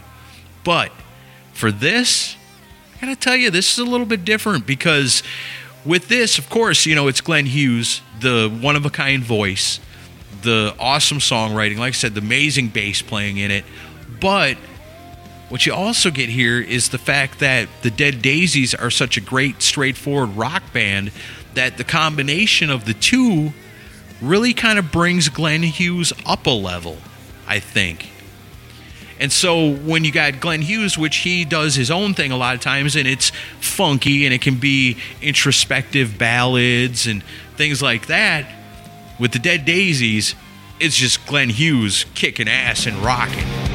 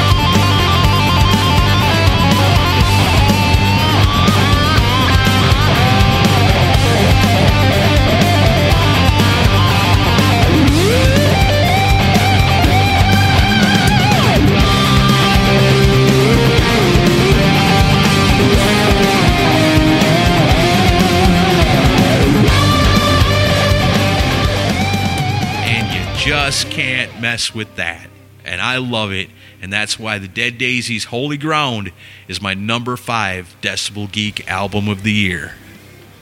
This album's grown on me a lot. I mean, initially when I would listen to it, I was like, ah, it just becomes a Glenn Hughes project. But actually, uh, the more I listen to it, the more I really enjoy it.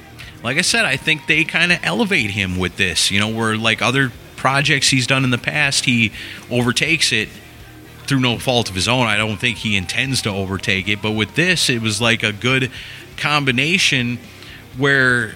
I mean, Dead Daisy's got their own sound musically. They're just a kick ass rock band.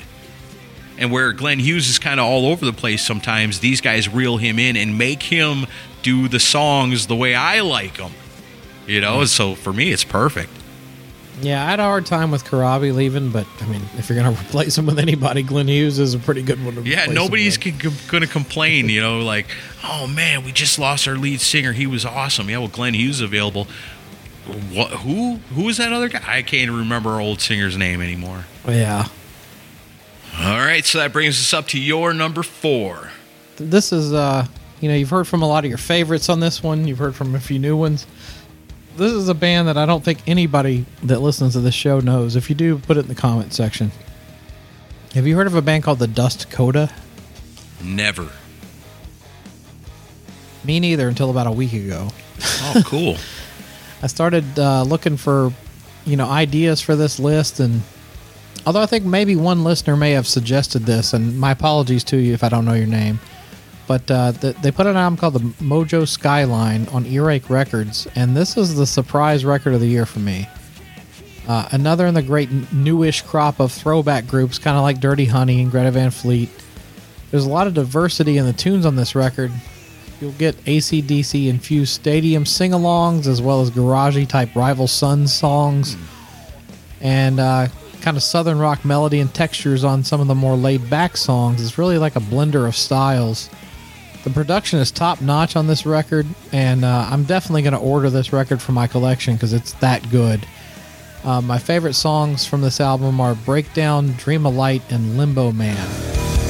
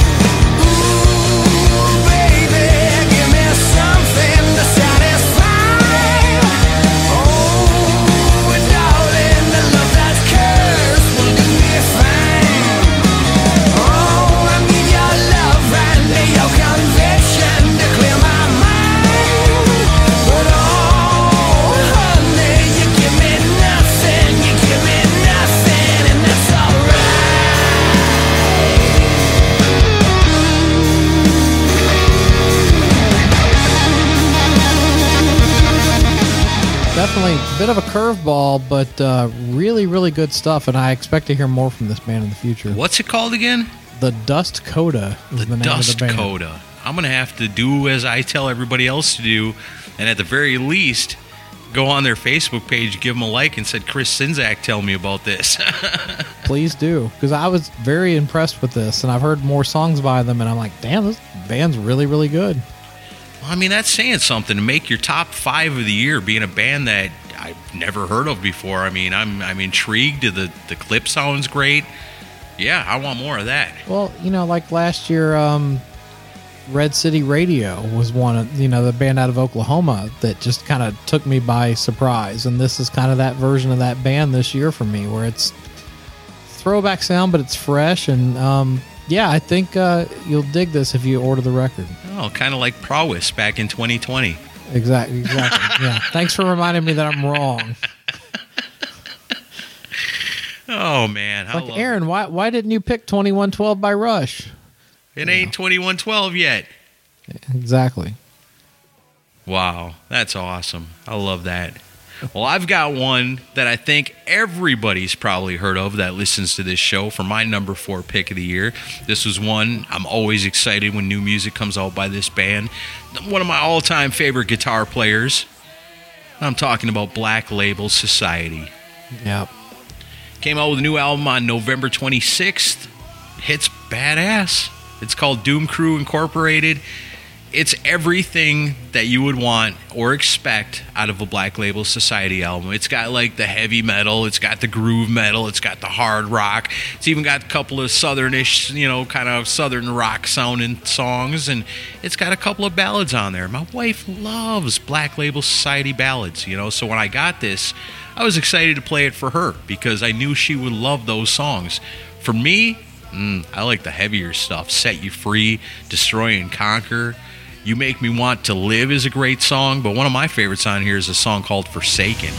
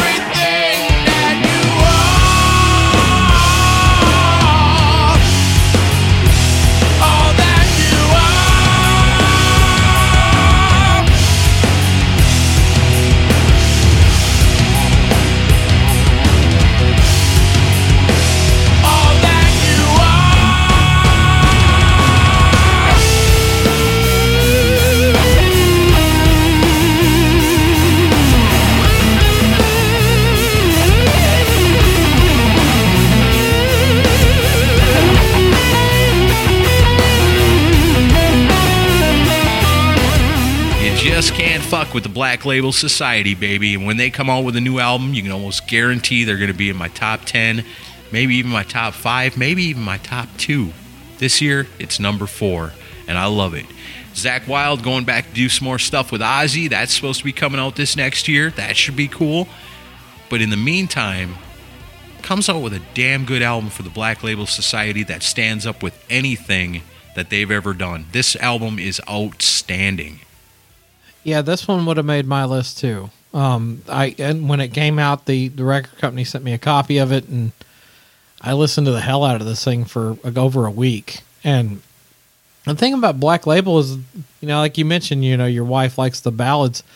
They're a lot more diverse than a lot of general music listeners might think. You know, it's not just really the heavy stuff. There's a lot of diversity on their records. Yeah, because even the light stuff that he does is really good. I mean, this guy, I guess he'd be spend enough time around Ozzy, you become a damn fine songwriter in your own right, you know, and he's got it down.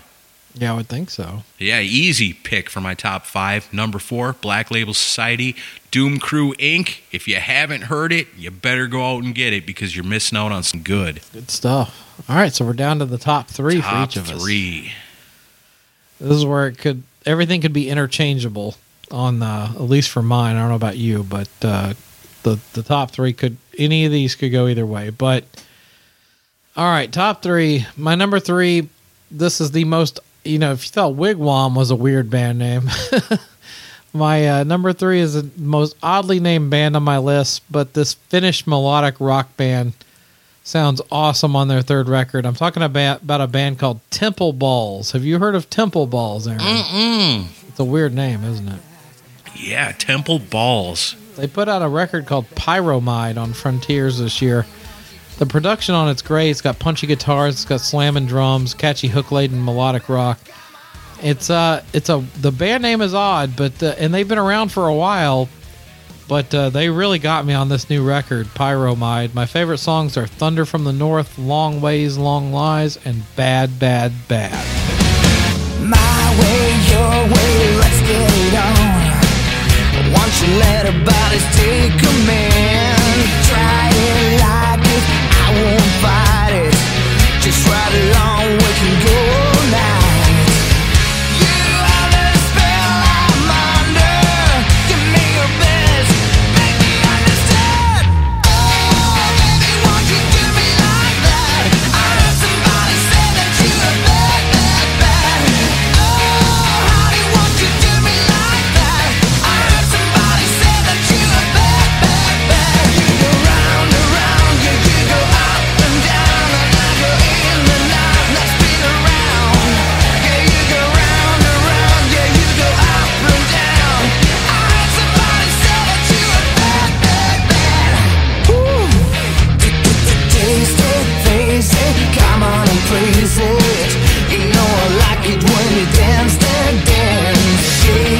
Shake it, take it, I won't take it.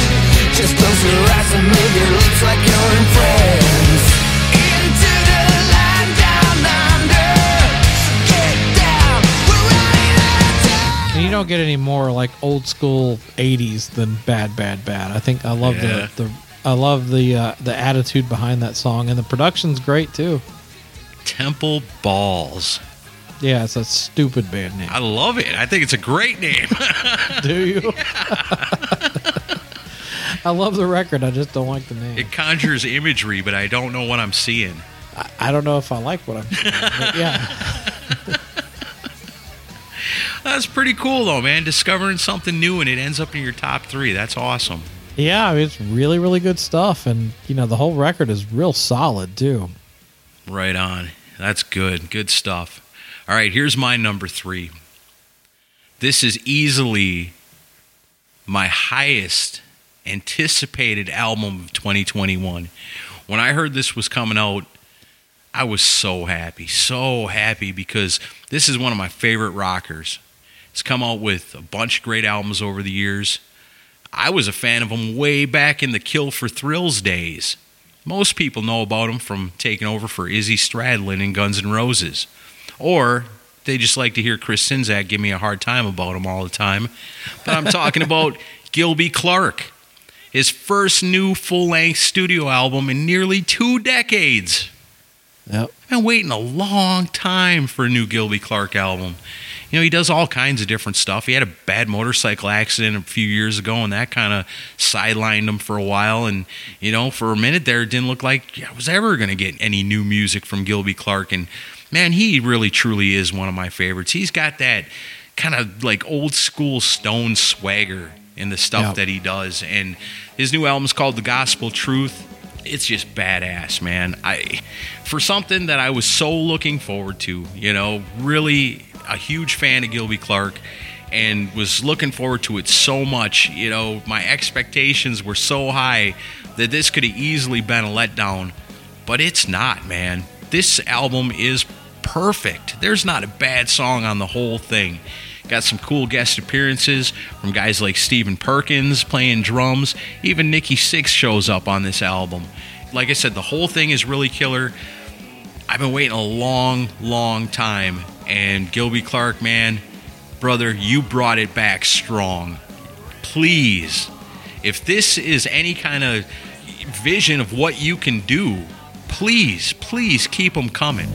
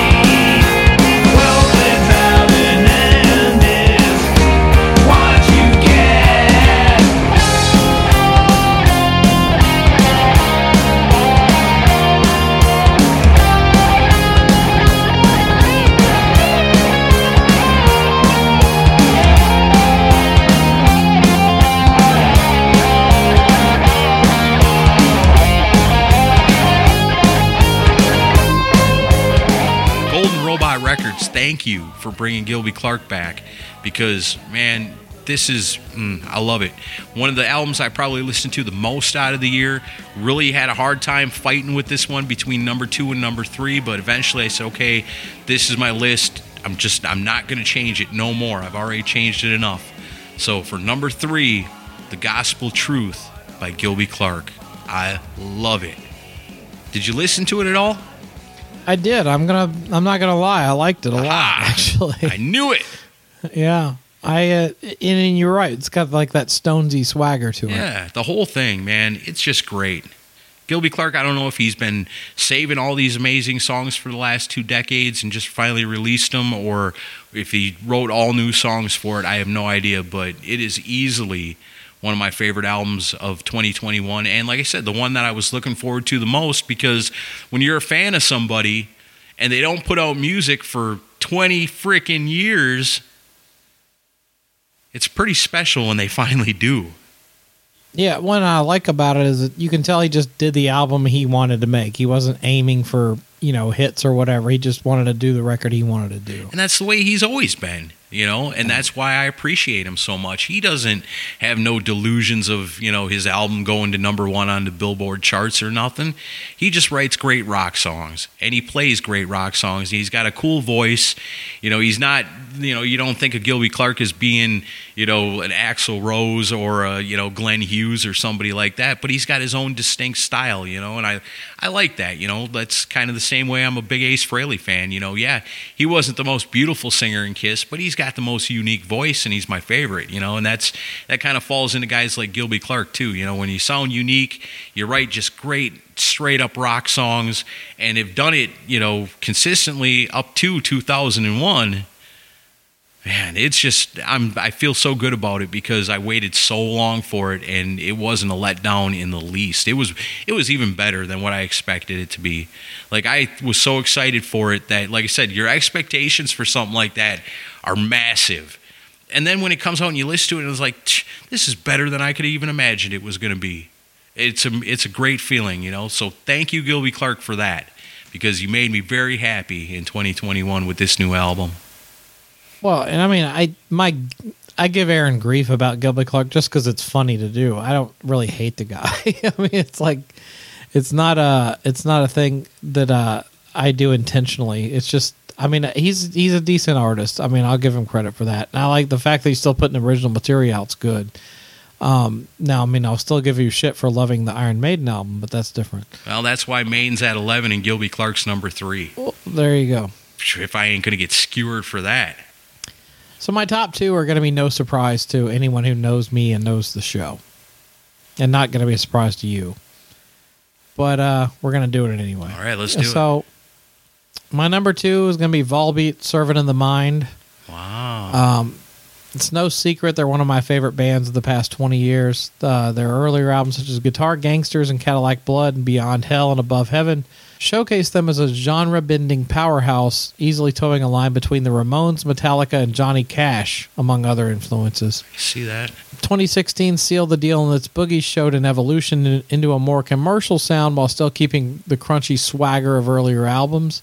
However, 2019's Rewind, Replay, Rebound was a bit of a disappointment to me outside of a few songs. I worried that they might, they might have lost their mojo, but 2021 Servant of the Mind put those fears to rest. It's Volbeat at their melodic meets thrash best. It's a perfect mix of catchy hooks and thrashy riffs. It's exactly what I want from this band. My only critique is it's a bit long. If two or three songs were cut from this route record, it would be perfect.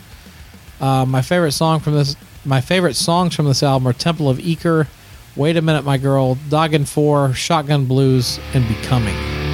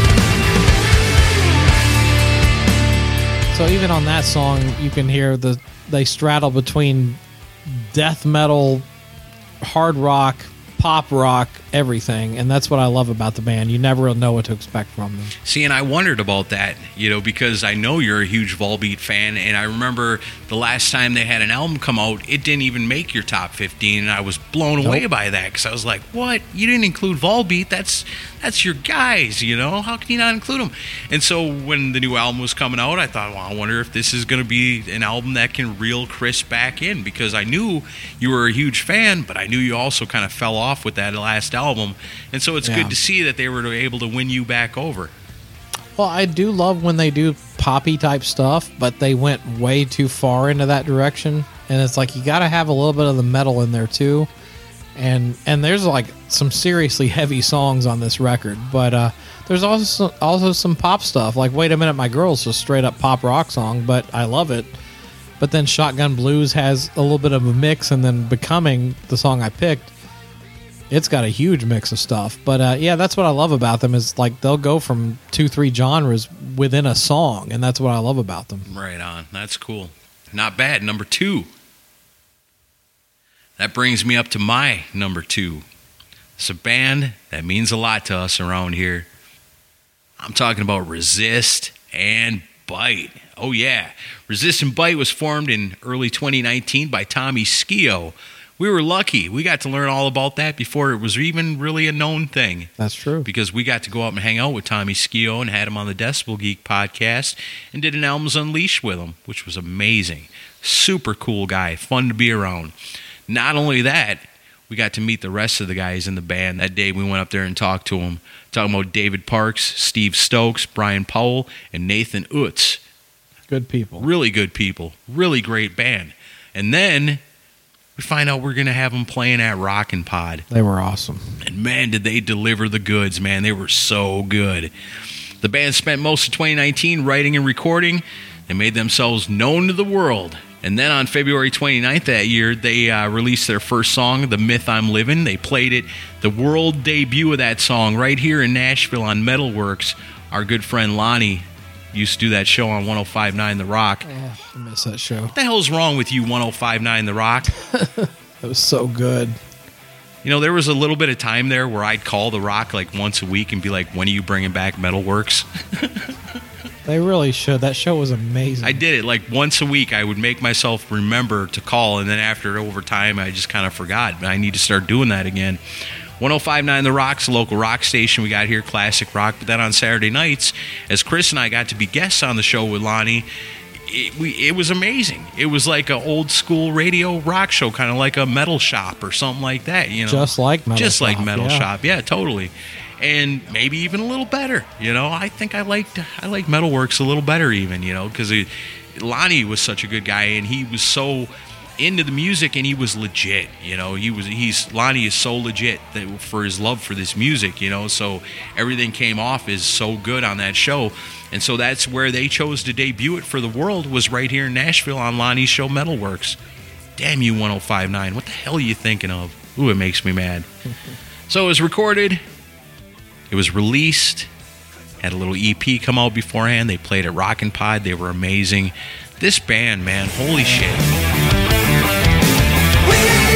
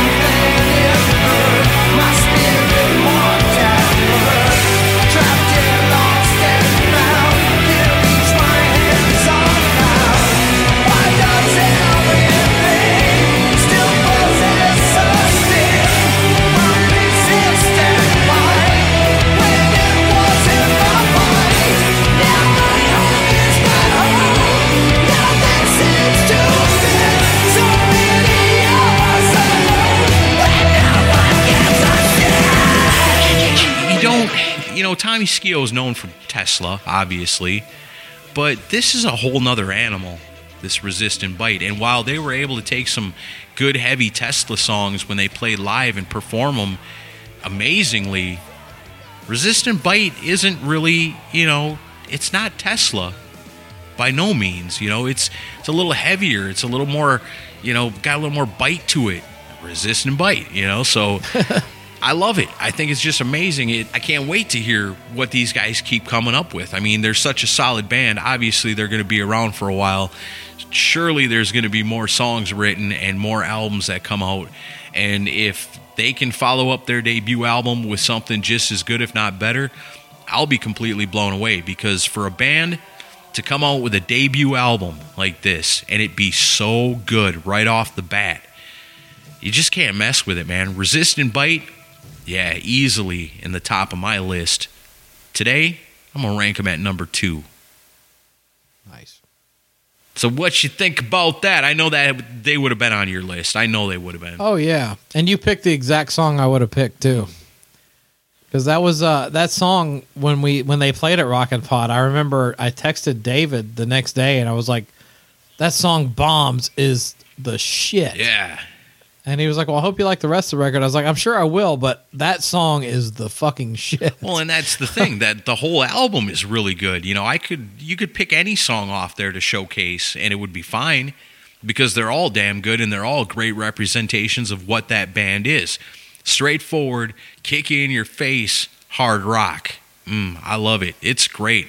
If you don't have Resistant Bite in your collection, you may not be as big a rock fan as you think you are. Yeah, for real. I I really loved it. I hope the and I already saw they're they're looking at doing another record already. Fantastic. That's the best news I've heard all day. Yeah, I love those guys. Great people. Uh, Nathan Oots, very underrated vocalist. Oh, he's so good. Amazing singer. So there you have it. That only leaves us each with one pick left. The top right. albums of the Decibel Geek list of 2021. Here we go. Chris, are you ready? Everybody wants to know what's your number one album of 2021? You already know what it is. I know what it is. I wouldn't have even had to look at the list and I'd have known what it was. The same band Oh, it man. always is when they come out with an album No. that year. And I'm going to mention that. You would have thought most people would think that Eclipse would be my slam dunk for album of the year, but I did prove that wasn't the case in 2019. Well, it is your Doesn't slam put- dunk for album of the year this year. Well, it's Eclipse. But they were what But, number uh, two or number three anyway. Well, they were number two in Well, there you go. no surprise. Uh, Flotsam and Jetsam beat oh them. yeah, in that's right. That 2019. was in. That's still crazy to me. the Rise of Chaos. That's a fucking amazing metal record, it dude. is. I mean, it, it's uh, it, and I wish that the new record Blood in the Water would have been like that, but it wasn't quite as good. But uh, yeah, Eclipse returns to the number one spot on my list, and uh, the album was called Wired. Came out on Frontiers. I can't overestimate how great this band is. The hooks, the songwriting, the playing, the vocals, everything. Uh, Erik Mårtensson is just a master of writing rock songs, and uh, I hope one day that we'll eventually get to see them play here in Nashville because I would love to see them live. Um, but yeah, Wired came out on Frontiers, and the whole album from front to back is killer. My favorite songs are Saturday Night Hallelujah, Bite the Bullet, and the album opener Roses on Your Grave.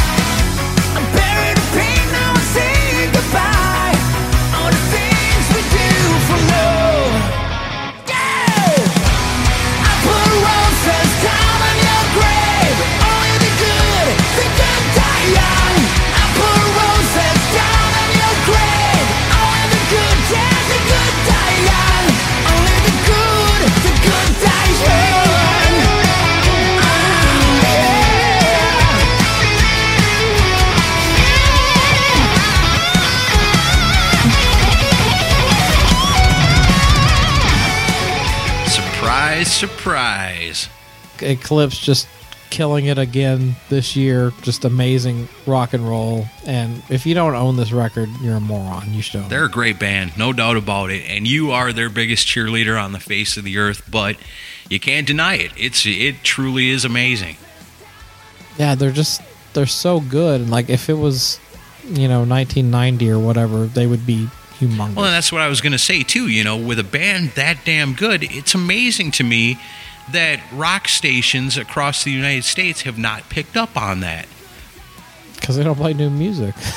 but you would think, you know, if you, if you wanted to build something and say, you know, hey, we're, you know, this is a band that I think you could play on a new rock station. I think people would call the station and be like, "What was that?" and want to buy their albums.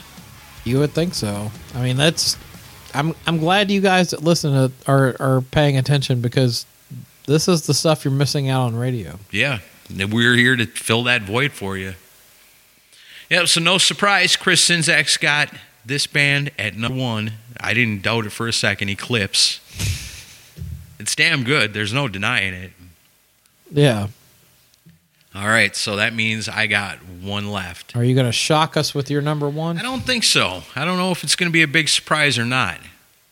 I can tell you, uh, making second appearances on the list. Well, third it'll be a second appearance for Philip Shouse, and the third appearance for Decibel Geek Drummer of the Year Matt Starr. Can you imagine being on three albums in the top? Well, together thirty, I guess. Was he on three? One of yours, two of mine.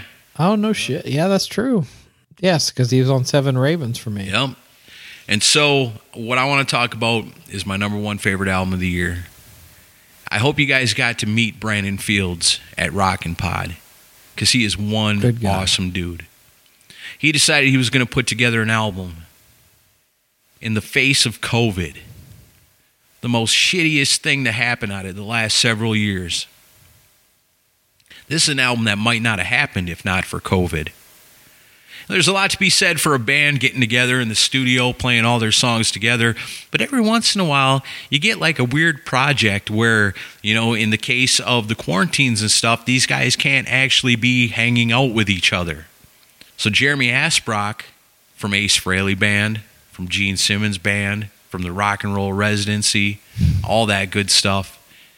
He's good friends with Brandon, and Brandon's got songs, and songs that need to be heard are to be recorded. So they reach out to a couple of people. They get Matt Starr, you know, Decibel Geek Drummer of the Year. and they also reach out to Todd Kearns. Now, Kiss fans know Todd Kearns because of the stuff he does with the Kulick brothers, or he did. Great Yeah. player. Great player, awesome singer. Kills all that 80s Paul Stanley when he's playing with Bruce. He does. Oh, love it. So they get together, they do these songs, they get him, and they go, okay, we'll do a couple of songs. But then it works out so good, and it's like, well, man, you know, you should do the rest of the album. The first thing we heard off of that was the cover of All American Man by Kiss. That was cool. Very cool. Did you know originally they were trying to get Sebastian Bach to do that? I didn't know that. Yeah, they couldn't get it to work out. That would be cool to hear. Yeah, it would have been cool. Todd Kearns kills it though. Does Yeah. just fine without Sebastian Bach. Who needs you? Because this album don't. Brandon sings a couple of songs on here. Jeremy even sings a song on here. And it's just the most fun album. It is without a doubt the album that I listened to the most in 2021. Because once I got it and heard it the first time, I was blown away. I was like, holy shit, you know? These songs are amazing. I listened to it again. And then it's the summertime, and that's the album, the CD. I got in my CD player in the car, cranking it up while I'm driving around. Awesome driving music. I told Brandon at Rockin' Pod, you know, if the year ended right now, I think Minefield would probably be my album of the year. I think you said something like, "Oh, I hope no other good albums come out between now and then." Yeah, Well, let me tell you something, brother. A lot of good albums came out between then and now, and still, my number one album of the year, the self-titled debut from Minefield. If you folks out there, you listen to the same kind of stuff we do. You've listened to our whole countdown. You know what we're all about. If you're a Kiss fan, if you're a Crüe fan, a Guns N' Roses fan, something along those lines, hard rock, well written songs, melodies, amazing guitar. strong bass and drums, amazing vocals. This album's got it all. It's got it all. There's not a stinker on the whole thing. Every song is worthwhile on here. I'm telling you, I love it. I love it a lot. I hope because even though this was definitely like kind of a quarantine project, I really hope some more of this comes out. I mean, it's so good, man. It would just be a heartbreaker if this was just a one-off thing. Yeah. If you don't have Minefield, you better get off your ass and go get it. I'm telling you, it is the number one album, in my opinion, of 2021. When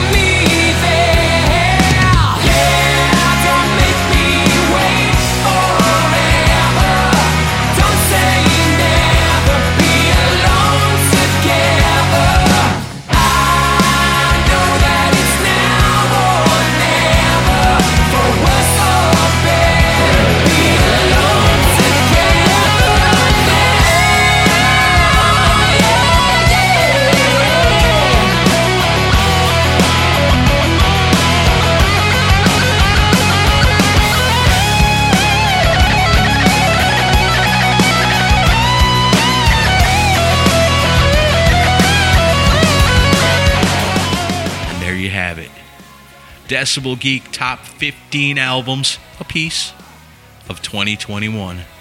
I'm sure you guys found some favorites. I'm sure you found some stuff you think we're crazy and we disagree on.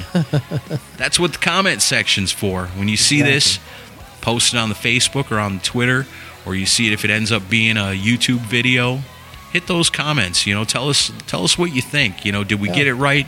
Did we get it wrong? Where did we get it right? And where did we get it wrong? Because everybody's different. Everybody agrees and disagrees. We're all pretty much on the same wavelength, but we're not exactly the same. So we all got our own opinions on stuff. You think I'm crazy for putting Gilby Clarke that high? You think Chris is nuts for totally discarding the Iron Maiden album? Hey, my list is better than yours. I don't think so, man. Your list is pretty damn good. Yours wouldn't even had Alice Cooper on it. Well, let's go list versus list. Who who had the better list? You say in the comment section, my list or Aaron's list. Okay, that's interesting. You should probably going to wish you hadn't said that, but I'm confident. I got the Dead Daisies, Black Label Society, and Resistant Bite on my team, and Accept, and Udo. I mean, come on. You can have name recognition. That doesn't make up for a great record. That's true. But in this case, all these albums were great. So out of the thousands and thousands and thousands of albums that came out in 2021, these are our favorites. And we think you should check them out.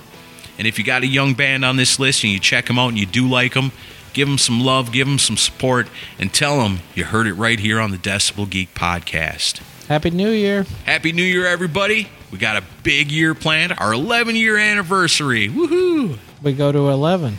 Can't wait to celebrate it with you all year long. See ya.